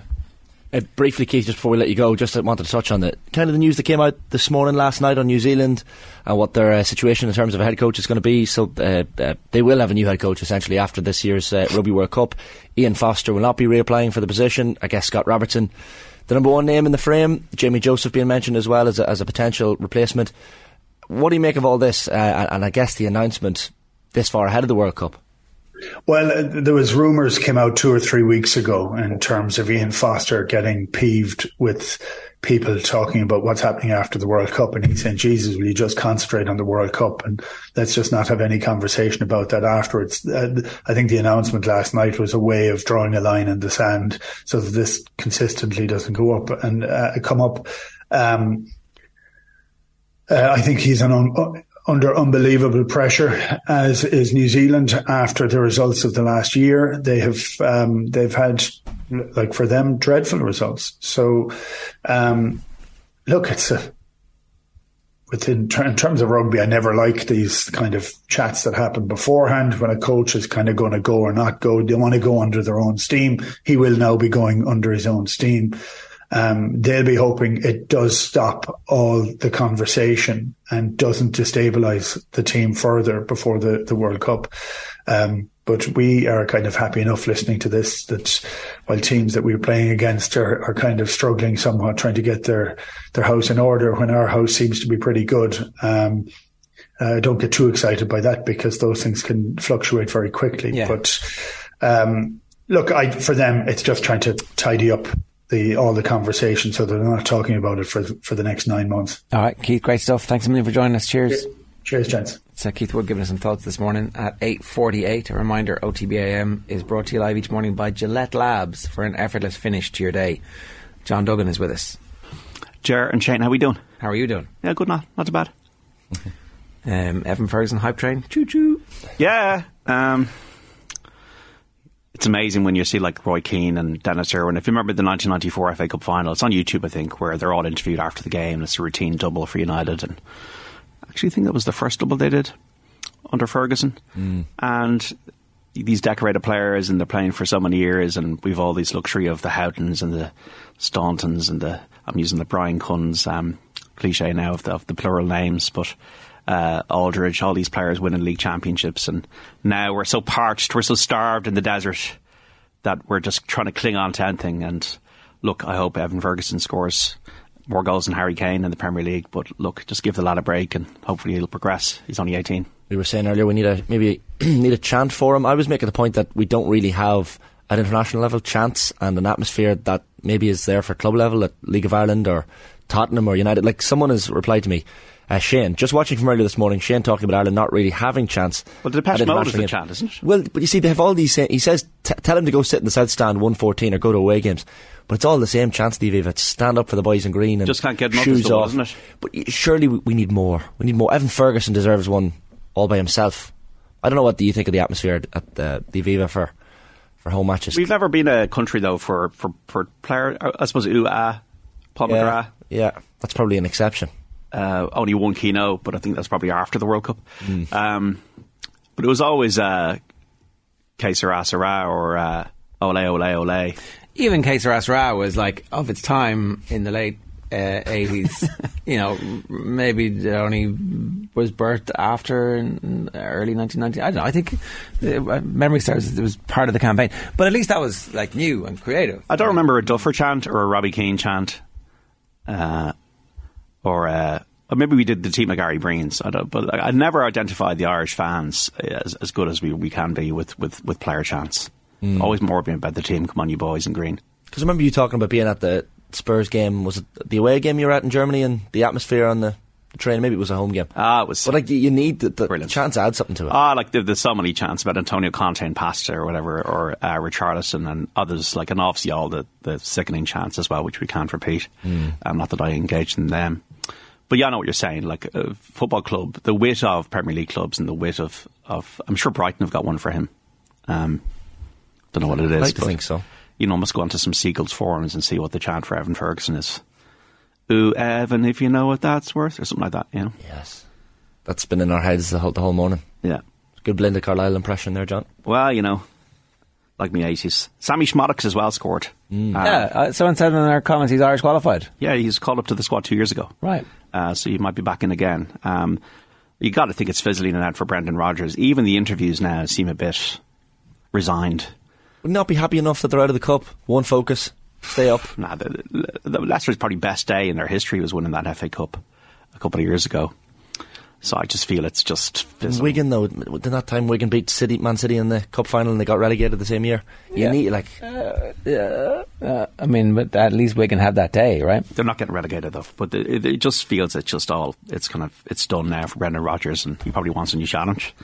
Uh, Manor Solomon again scoring for Fulham, four goals in as many games, and then Leeds uh, being eliminated, and then Phil Foden back in the loop for Man City, three 0 win at Bristol City. Loads of games tonight. Luke Shaw and Fred may be rested for Man United against West Ham. Uh, Eric Hag's back into disciplinary mode. Get back to work, folks. 7.45 start at Old Trafford. Uh, Spurs going to Sheffield United. Southampton against Grimsby. Burnley at home to Fleetwood. I think Spurs' name is on the cup this year, actually. And Arsenal uh, can go five points clear at the top of the Premier League if they beat Everton at the Emirates. I'd expect them to do so. Yeah, an underrated story today. Um, I mean, a five point lead would be back. It will be recovery from the blip, essentially. Well, they've, yeah, they've already done that by winning two games away from home, like they would beat Aston Villa and Leicester, and they were very comfortable against Leicester the weekend. As I've just pointed out, the Leicester though are not not great, but yeah, I think our Arsenal win tonight, and yeah, um, you just don't know with Man City at the moment. They can either be cruising or they can be a little bit inconsistent. So uh, they play Newcastle at the weekend, which is interesting, and Arsenal at Bournemouth. We Gra- sorry, we had Graham on last weekend. Graham Hu- uh, Gra- last week, Graham Hunter. He was just talking about how in the city dressing room at the moment, there's just these little bits of stuff coming out where there had been a vice-like grip on the whole place, and everybody knew exactly what was going to happen, and it never seemed like uh, there was anything happening that would that would upset the plan and the course of action of the team. There was just a mention of like there's a sense of some favourites now. You're like, oh, right, you know, like and keeping a grip on a dressing room like that, where everybody is on their way to becoming like multi multi hundreds of millions, uh, must have been difficult for a long time. And all this stuff is going on in, in the background of Pep, and he's got a little bit of attention on that. He's got a little bit of attention over here, and he's trying to get Haaland in the team. So there's a window. There is a window. There is a for- window for Arsenal to do a Leicester on this, and, and not, I'm not trying to compare the the title wins because Leicester was a freak, but just the way Leicester that season just kept on getting ahead and ahead and ahead, and then they eventually won. Arsenal could do that. Um, I think it's interesting. I think the signings have been good, Jorginho and Trossard. Um, obviously, he dropped Nketiah the other day. Um, will they just have enough goals in them? Is the thing. And if they go away from home, are they able to not have the performance they did against Everton, where they didn't turn up at all? Uh, the City thing is is interesting. It's up to Guardiola to maybe look to, to, to the three to four people in his dressing room, like De Bruyne, Gundogan, uh, Dias, Rodri, and rely on them.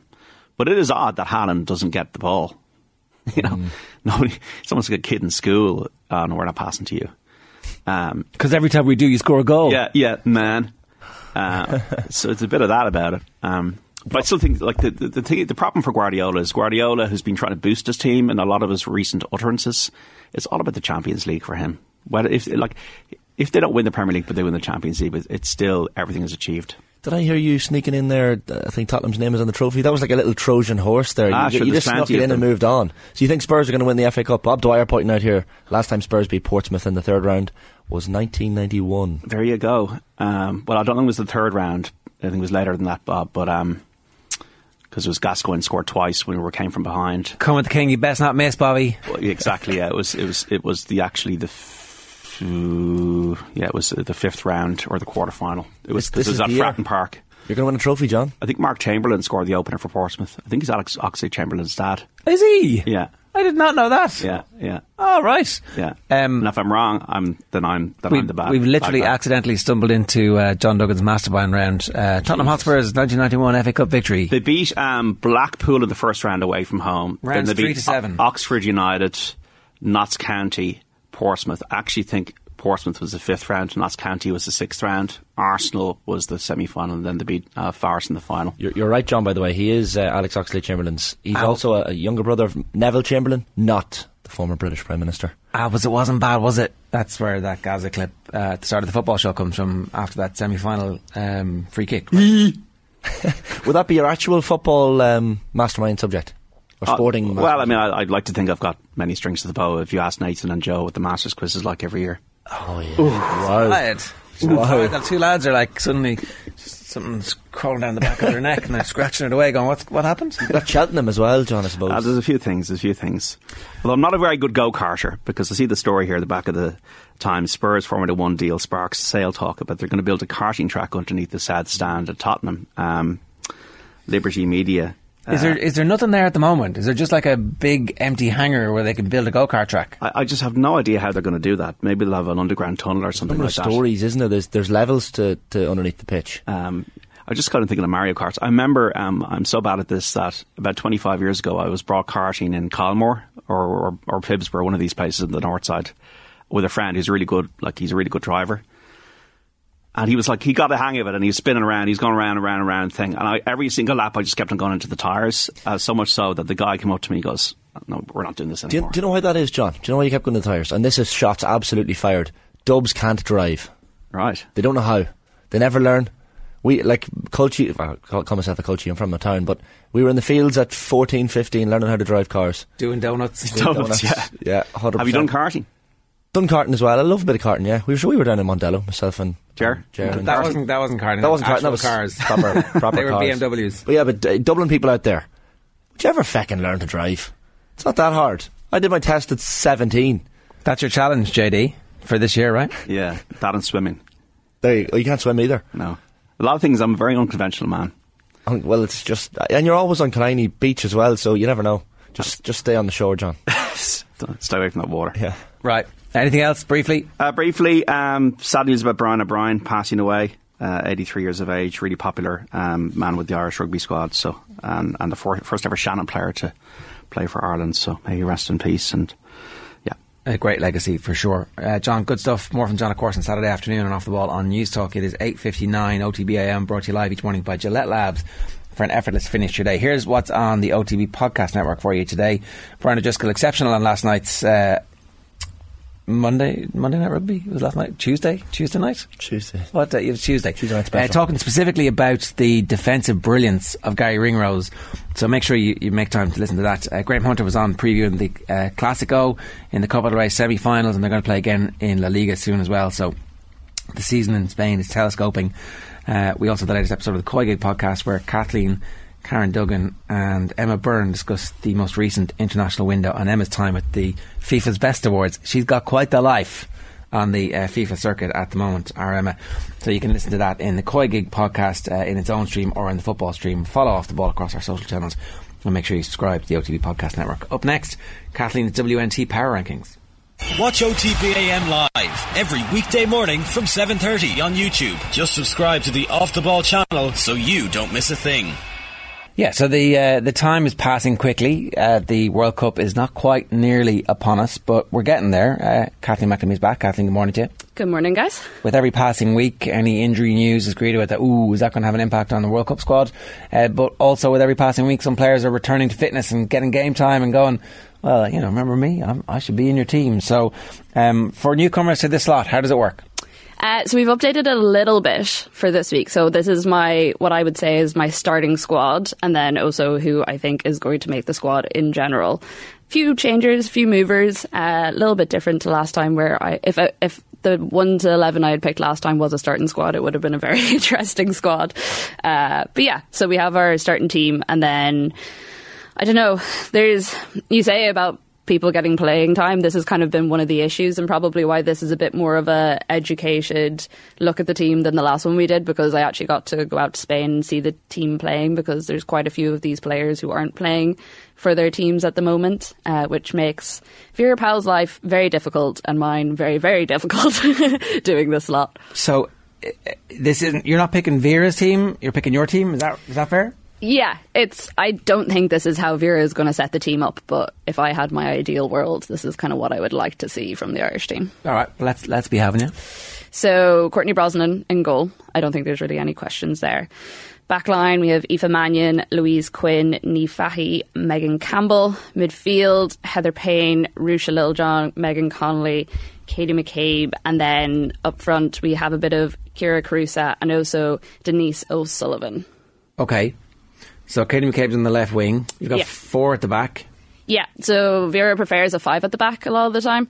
Uh, and I don't know, it's like what we saw last week with Spain was that, again, defensively, we're very, very strong.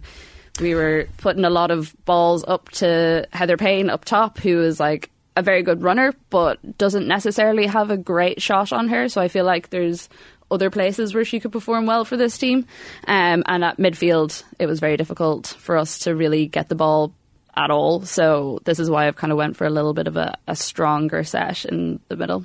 What was the reaction in uh, in Spain in Marbella to the Megan Campbell long throw-ins? I'm sure not everyone there had, had maybe seen her before. It was quite funny because I think the owners of the stadium were sitting just in front of me, and it was the first time they'd ever seen it, and there was literal gasps and like oohs whenever she did it the first time. And uh, there was very few people in the stadium, and anyone who was there was Irish, and everyone was just very entertained by their reactions. Um, We should absolutely stop doing it until actually the World Cup, right? So Well- in the two friendlies against America, don't do it once. Yeah, mm. this is what I was going to say because she was asked about it just before the Germany game, and she was saying, "Yeah, it is something we're working on, and yes, people do know that it is one of our." I suppose skills that we have in our bag of tricks, but like China defended against it very well, and it wasn't all that difficult for them either.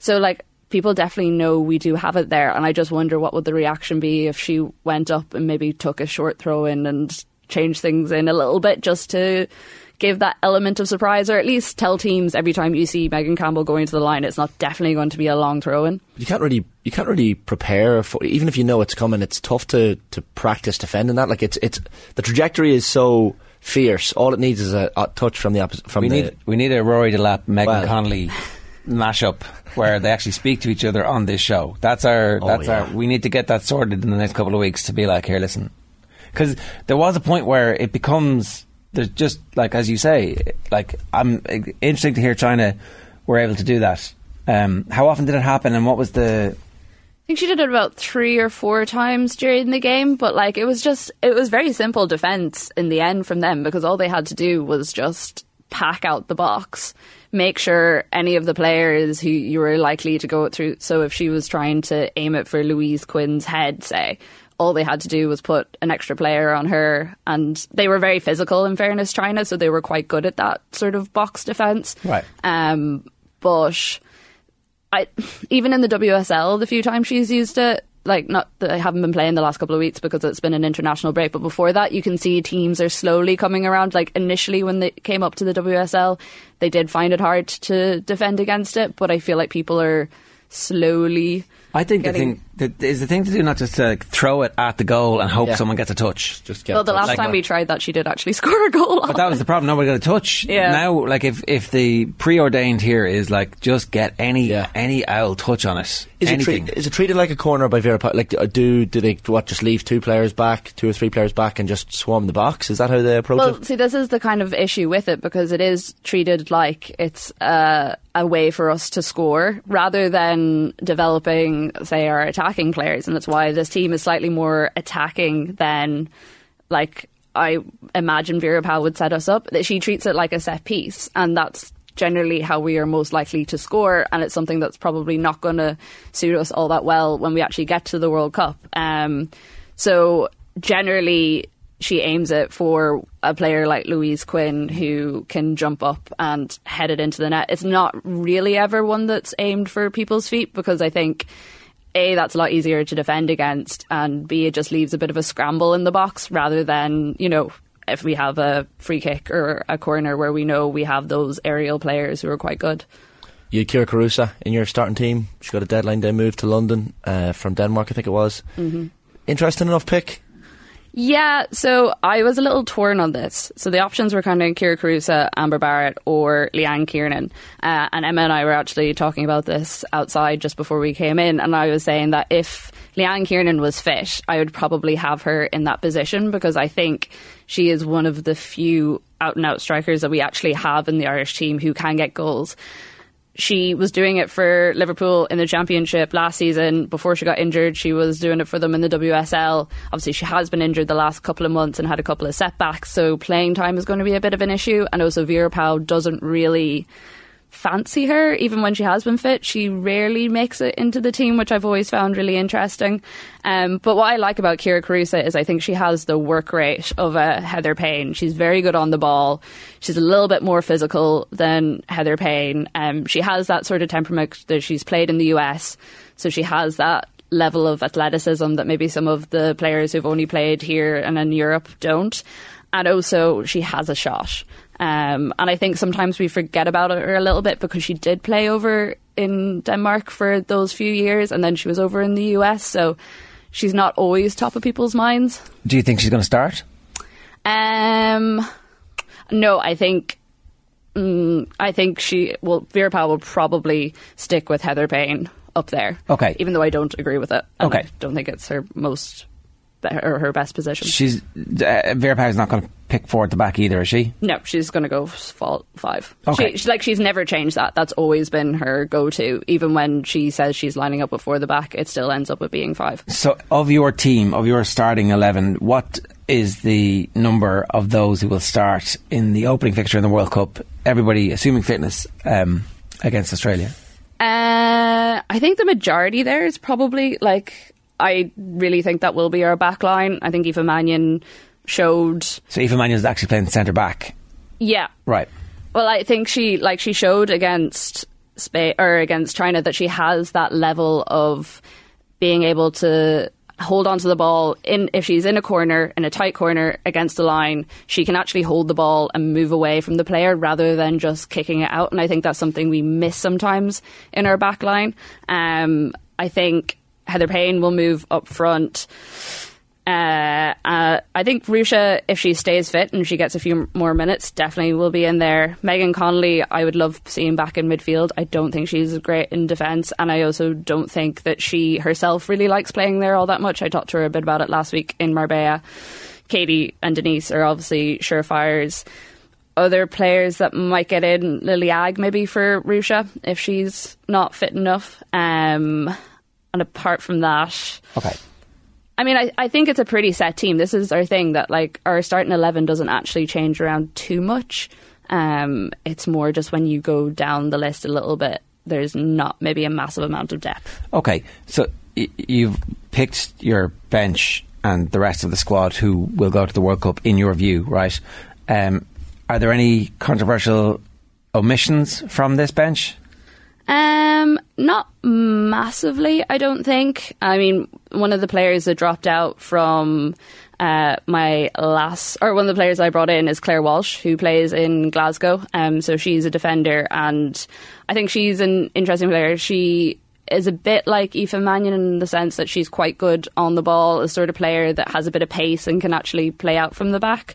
Um, and I actually, when I hadn't included her last time, she was on my maybe list, um, but I just hadn't watched a whole lot of her.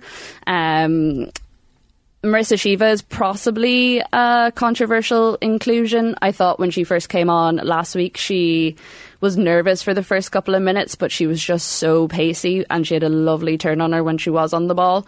That was kind of like one of the players that when we were talking about earlier, if she makes the squad, maybe some people will feel aggrieved by. I don't think, you know, Aoife Mannion, it's hard to debate her getting a place there, whereas Marissa Sheva, I think people may feel a little bit uh, annoyed at a player like her, unless she proves something. There is still a couple of international windows for her to prove something.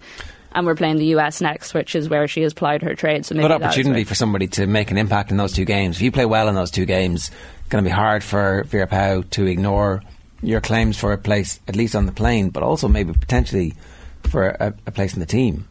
Yeah, like I think a place in the team is going to be difficult at the moment unless it is someone gets injured in that starting 11 that's there. Like, I think a lot of those players are pretty set on. Again, maybe Lily Agg or someone could also make a claim, but maybe in defence, maybe there might be a little bit of room there. But I think the thing about this team is that like we were saying earlier, it's very difficult to actually move players around because so many of these players have been stalwarts for so long, and it's very hard to leave any of them out. And to make that claim, you do need a certain level of really, really playing well. Uh, and I think it was interesting actually with Aoife Mannion after she played last week. She got her first start for United in like since last February was the last time she played proper minutes with them. And uh, Mark Skinner was saying after the game that was partly because of how she played for Ireland. So great, yeah, yeah. Okay, so on your bench, you've got Lily Agg, Amber Barrett, Marissa Sheva, Leanne Kiernan, Jamie Finn, Anya Gorman, Claire Walsh, Lucy Quinn, Chloe Mustaki, Diane Caldwell, Grace Moloney, and Megan Walsh. Who's not on that bench that is in potential selection area? I think you probably have to look at some of the WNL players. Um, your likes of a Jessie Stapleton, again, still quite young. Uh, Abbie Larkin, I did have my first squad, but I saw her play last week and I wasn't massively impressed. Now she is still very young; she's only seventeen, but it felt like every time she did something kind of relatively small or relatively normal on the ball. She was getting a massive amount of encouragement from the team, and she looked like she needed that massive amount of encouragement from the team. Because um, because there wasn't that many people in the stadium, you could actually hear what the players were saying very very clearly.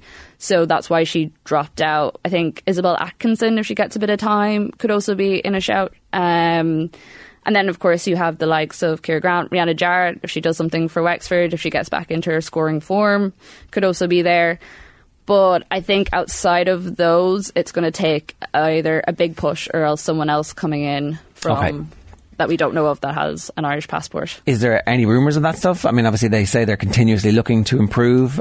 Is there an expectation that Yeah, so there's uh, John Fallon in the Examiner reported last week that there's two other players that Vera Pauw is looking at. Megan Finnigan, who is a defender with Everton, and also Sophie Whitehouse, who's a goalkeeper with Lewes in the Championship. So interesting that a goalkeeper is being looked at because we probably would have thought that those three were pretty set on, but also Grace Moloney and Megan Walsh haven't been getting a lot of time this season. Uh, although Grace Moloney was the penalty hero at the weekend for Reading in the FA Cup when they knocked out Tottenham, so she could be on her way back. So you take her on at the end of extra time in a World Cup game just for the shootout, is that what you're saying? No, I'd leave Courtney there. I think Courtney has proven that she is good enough to be there, even if she's not playing with Everton at the moment all that much. Kathleen, good stuff. Thanks a million. Thank you. That's uh, Kathleen McNamee giving us uh, her power rankings ahead of the Women's World Cup. Uh, if you have any thoughts on that, you can get us on youtube.com forward slash off the ball. It's 15 minutes past nine. I'm delighted to say we're turning to athletics now ahead of the European Indoor Athletics, um, which are going to be uh, fast and furious over the next few days. And I'm delighted to say Phil Healy is with us. Phil, good morning to you. How are you? Hey, how are things? Thanks a million for having me on. What part of the world are you in at the moment? I am currently in Waterford, still in the gym after training this morning, but uh, yeah, I'm here. Um, when when are you heading off? I leave on Friday, so the Europeans actually start on Thursday evening. I know the 1500 metre boys are on Thursday evening, and then the relay is on Sunday for me, Sunday Okay. evening. And so the decision for you to just be a part of the relay team this time, what what goes into making a decision like that for you? Look, it definitely was a hard decision because I've gone to an indoor major championship every year since 2016 and COVID year in 2020 was the only year that it wasn't on. So I suppose that's a tough decision to make when you're there year after year. The last time we had European indoor championships was 2021 and I finished fourth there. Um, so now it has come around where my body isn't where I want it to be. I'm not running the times where I wanted to be. So I knew I wasn't going to give the best um, performance individually, um, and certainly wouldn't be at my standards of going out there in a European Championship. So I wanted to save it for the relay and give the best shot that I can for the relay. And I suppose you just have to go away from that individual mindset. Um, like we're individual athletes all the time, and like we rarely have a relay together. So um, I suppose it is a hard one to make, but for this this championships, it's all about the team. Um, again, you, you make the point there that you're an individual athlete, so it's really difficult to step out of that for a moment and go, okay, that must be very disappointing at one level. 100% because even if I, like I qualified for European Championships last year, like the qualification window opened in 2022 and I was running 51 second 400 meters after 51 seconds. And like, if I look at the rankings for the championships this year, I was running 51 6 last year. That would rank me fourth or fifth going into this championship. But this is sport. This is the way it rolls. Not every year is going to be a good year. And, um, yeah, it is a hard decision, but at least I am injury free. And I suppose that is the main thing, although there is a few health things going on. And I suppose that can be more frustrating and less clear, um, I suppose, and frustrating as an athlete. But um, yeah, it was a decision we had to make. And yes, we could have shy away from the European Championships altogether, but this is a great opportunity for a women's 4x4 team. It's the first time we have a women's 4x4 relay in European Indoor Championships since 2010, I think. So it's a massive opportunity. We have two new girls making their senior debut as part of the team, and the squad is growing um, year after year. So it's great to see everybody is stepping up and everybody is keeping each other on their toes. So we're fighting for those places, and uh, it's great to see um, women 400 metre sprinting in Ireland uh, going to new levels as well. You said it was a, a tough decision, of course, uh, Phil, but it also strikes me as maybe a, a mature decision. Like when when athletes are coming through at 17, 18, there's maybe an eagerness and, and a willingness to to maybe push the body to places it shouldn't be going. Whereas now you're obviously more in tune and, and I guess more accepting of what it can and can do at certain times of the year. 100%. And I suppose you just have to take that step back. And for me, after coming fourth in 2021, like a final is obviously the main goal again. And I know my body is nowhere near even probably getting to a semi final if I wanted to compete individually. So like, that is, I'm only setting myself up for failure and I'm exposing myself in that environment where I don't need to, um, where I can go in, run the relay, give the best possible, um, leg over that four by four distance for the relay team, go away from the championship, start again and, uh, look forward to outdoor season. Hopefully things are back, um, firing the way they should be. And uh, when do you feel like you'll be back to yourself? I suppose for me, like the winter was very frustrating and I didn't have the answers of what was actually going on. There was a few different things like my white blood cells and things were diff- all over the place. But yesterday I actually had a, a consultant appointment in Beaumont and I finally got more clarity and I finally got answers. So I suppose it's just about adjusting to those changes now and treating what I need to treat because I do have thyroid issues and I do have an autoimmune disease with that. So we do have a lot of tests coming up in the next few weeks to rule out any other autoimmune diseases. And I suppose for the athlete, no one, no athlete wants an injury ever in their career. Um, but for me, at one point it was nearly easier if it was an injury because at least I would have had a set road to recovery and you have answers. But there was a point in the winter where I did contemplate like, should I stick with the sport? Should I not stick with the sport? And I know some of the listeners are probably like, God, that's so dramatic. It is only sport at the end of the day, but it is also your career at the end of the day. Yes, I do have a full time job on the side, and people were saying that, oh, because the performances weren't coming out, it's because you've changed and started working full time. But I'm like, if only you actually realize behind the scenes that is not the case. And the job for me has been a great balance, has been a great change. Um, but yeah, there was a point where I did think maybe my time is done in the sport. Maybe it's not worth going at it anymore. And like, I suppose if you're in any career, any profession, and you're going, you're not performing day after day, you're like, why am I staying in this? Why I'm not enjoying it? So like, there was that, that point and I did stick with it and hopefully things are coming around in the right way. And like, obviously it's easy to share the highs day after day, but the lows are important to share as well. It's just to, to be transparent and I suppose to be honest. And I certainly wasn't looking for pity or anything like that when I did say that I was um, withdrawing from the 400. It was just, I have had a great run of it over the, the last few years, going to major championship after major championship and getting semi-finals, going to the Olympics and different things like that. But uh, there does come a time where your body just isn't responding, and for me, that is now. And finally, I have got answers, and finally, I can treat that, and hopefully, things um, will come together again. I, I, don't know if you're if you're not if you don't want to talk about this, that's totally fine. We don't need to, but um, it sounds like you've been on a, a, a journey of discovery to try and like get the science to be as exact as it possibly can. Like you, you know, you, you, you talk about um, the level of competition that you're at. Every single second of every single day has to be measured out, and you're against the clock the whole time. So it's it's about measurement of even down to white cell count. It must be incredibly frustrating when you suddenly lose control over that. 100% because there was a time where my bloods looked perfect, but still training was such a struggle. And for me, I know the ins and outs of training and there's no fooling me in thinking that things are okay. And I suppose that makes me very hard to coach at times as well.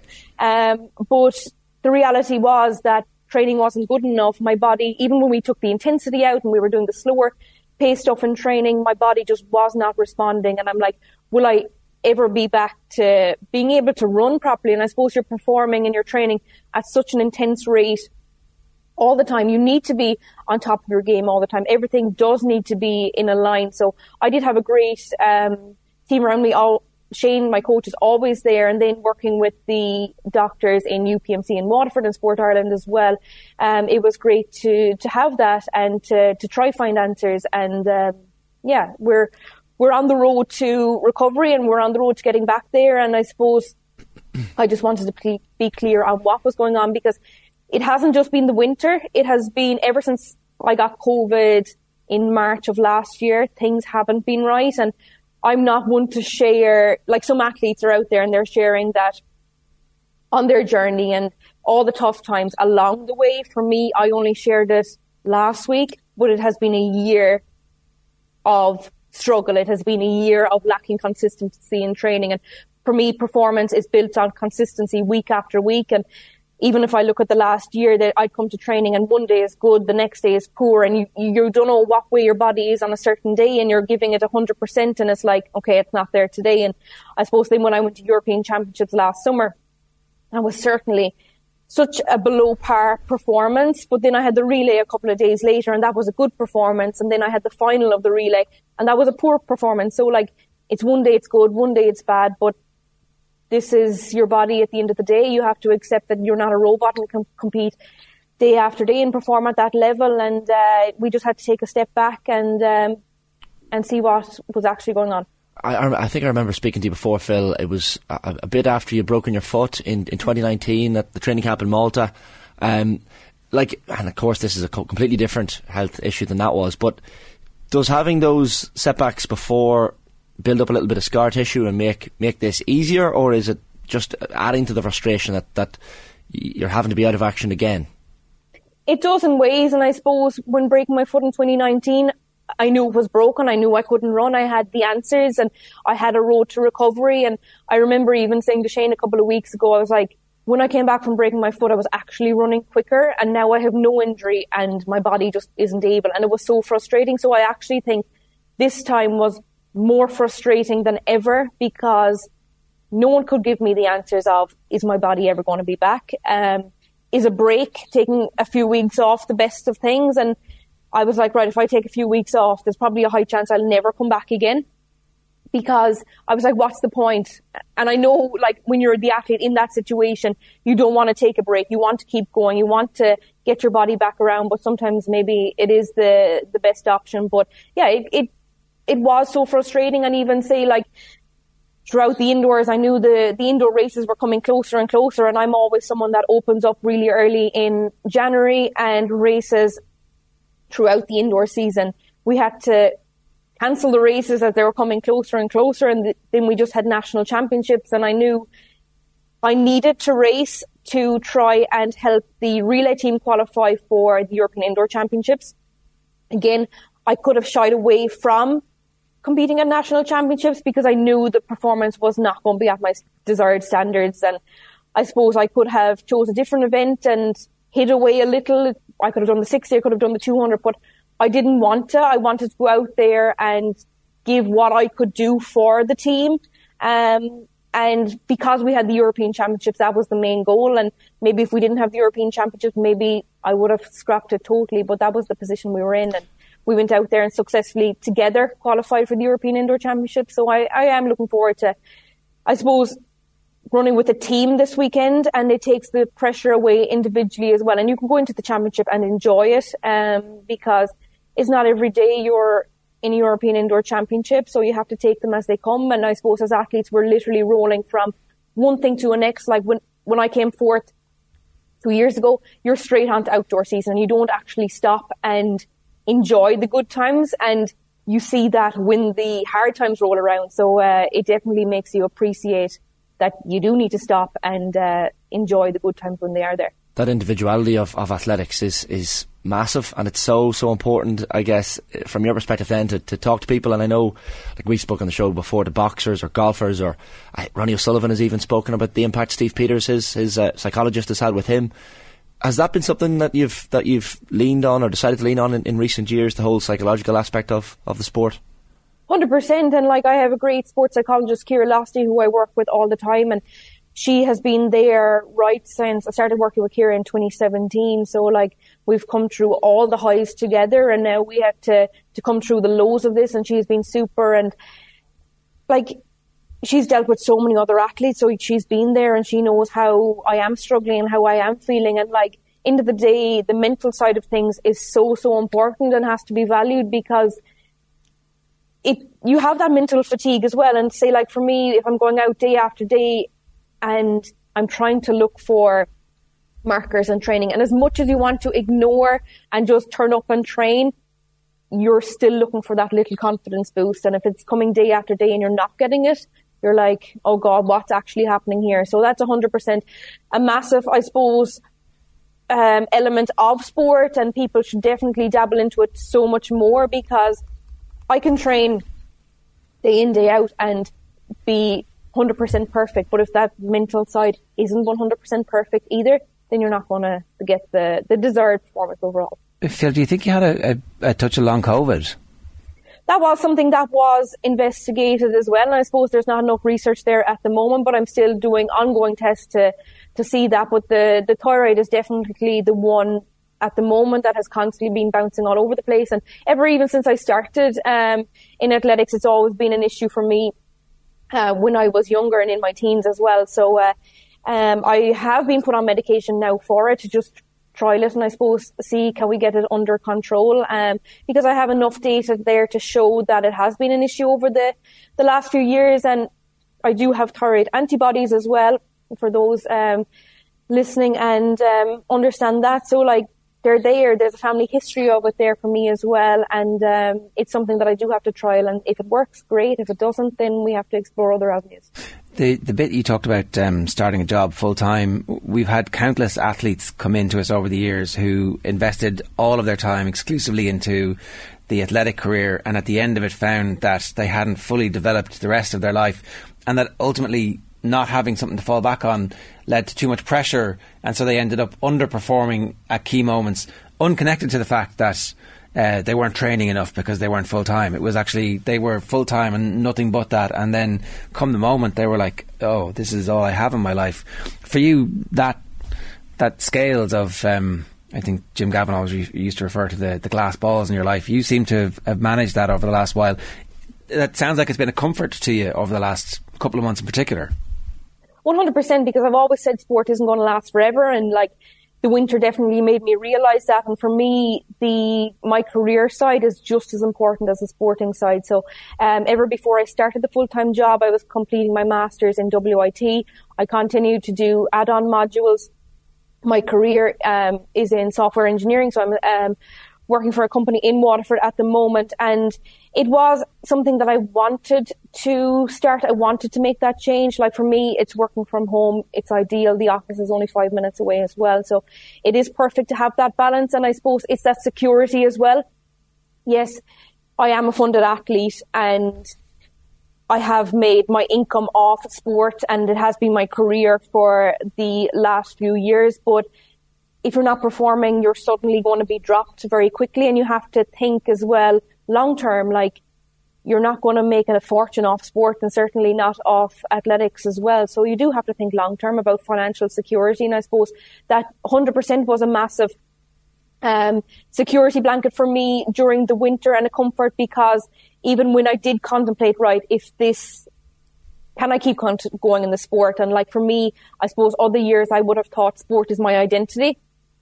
I have, yes, I am funded as I said, but that financial security wasn't there long term. So now it's like, right, I have a full time job. I have that financial security if I do stop in the sport and I can move on with my life and I can move on with my career. So, um, it definitely was 100% that, that comfort there. But for me also, when I used to go away from the track, I used to go back to work and it was a switch off from the track. You're not in your head 24 7 and it was a great balance and uh, I thoroughly enjoyed it and it certainly hasn't been a performance impact.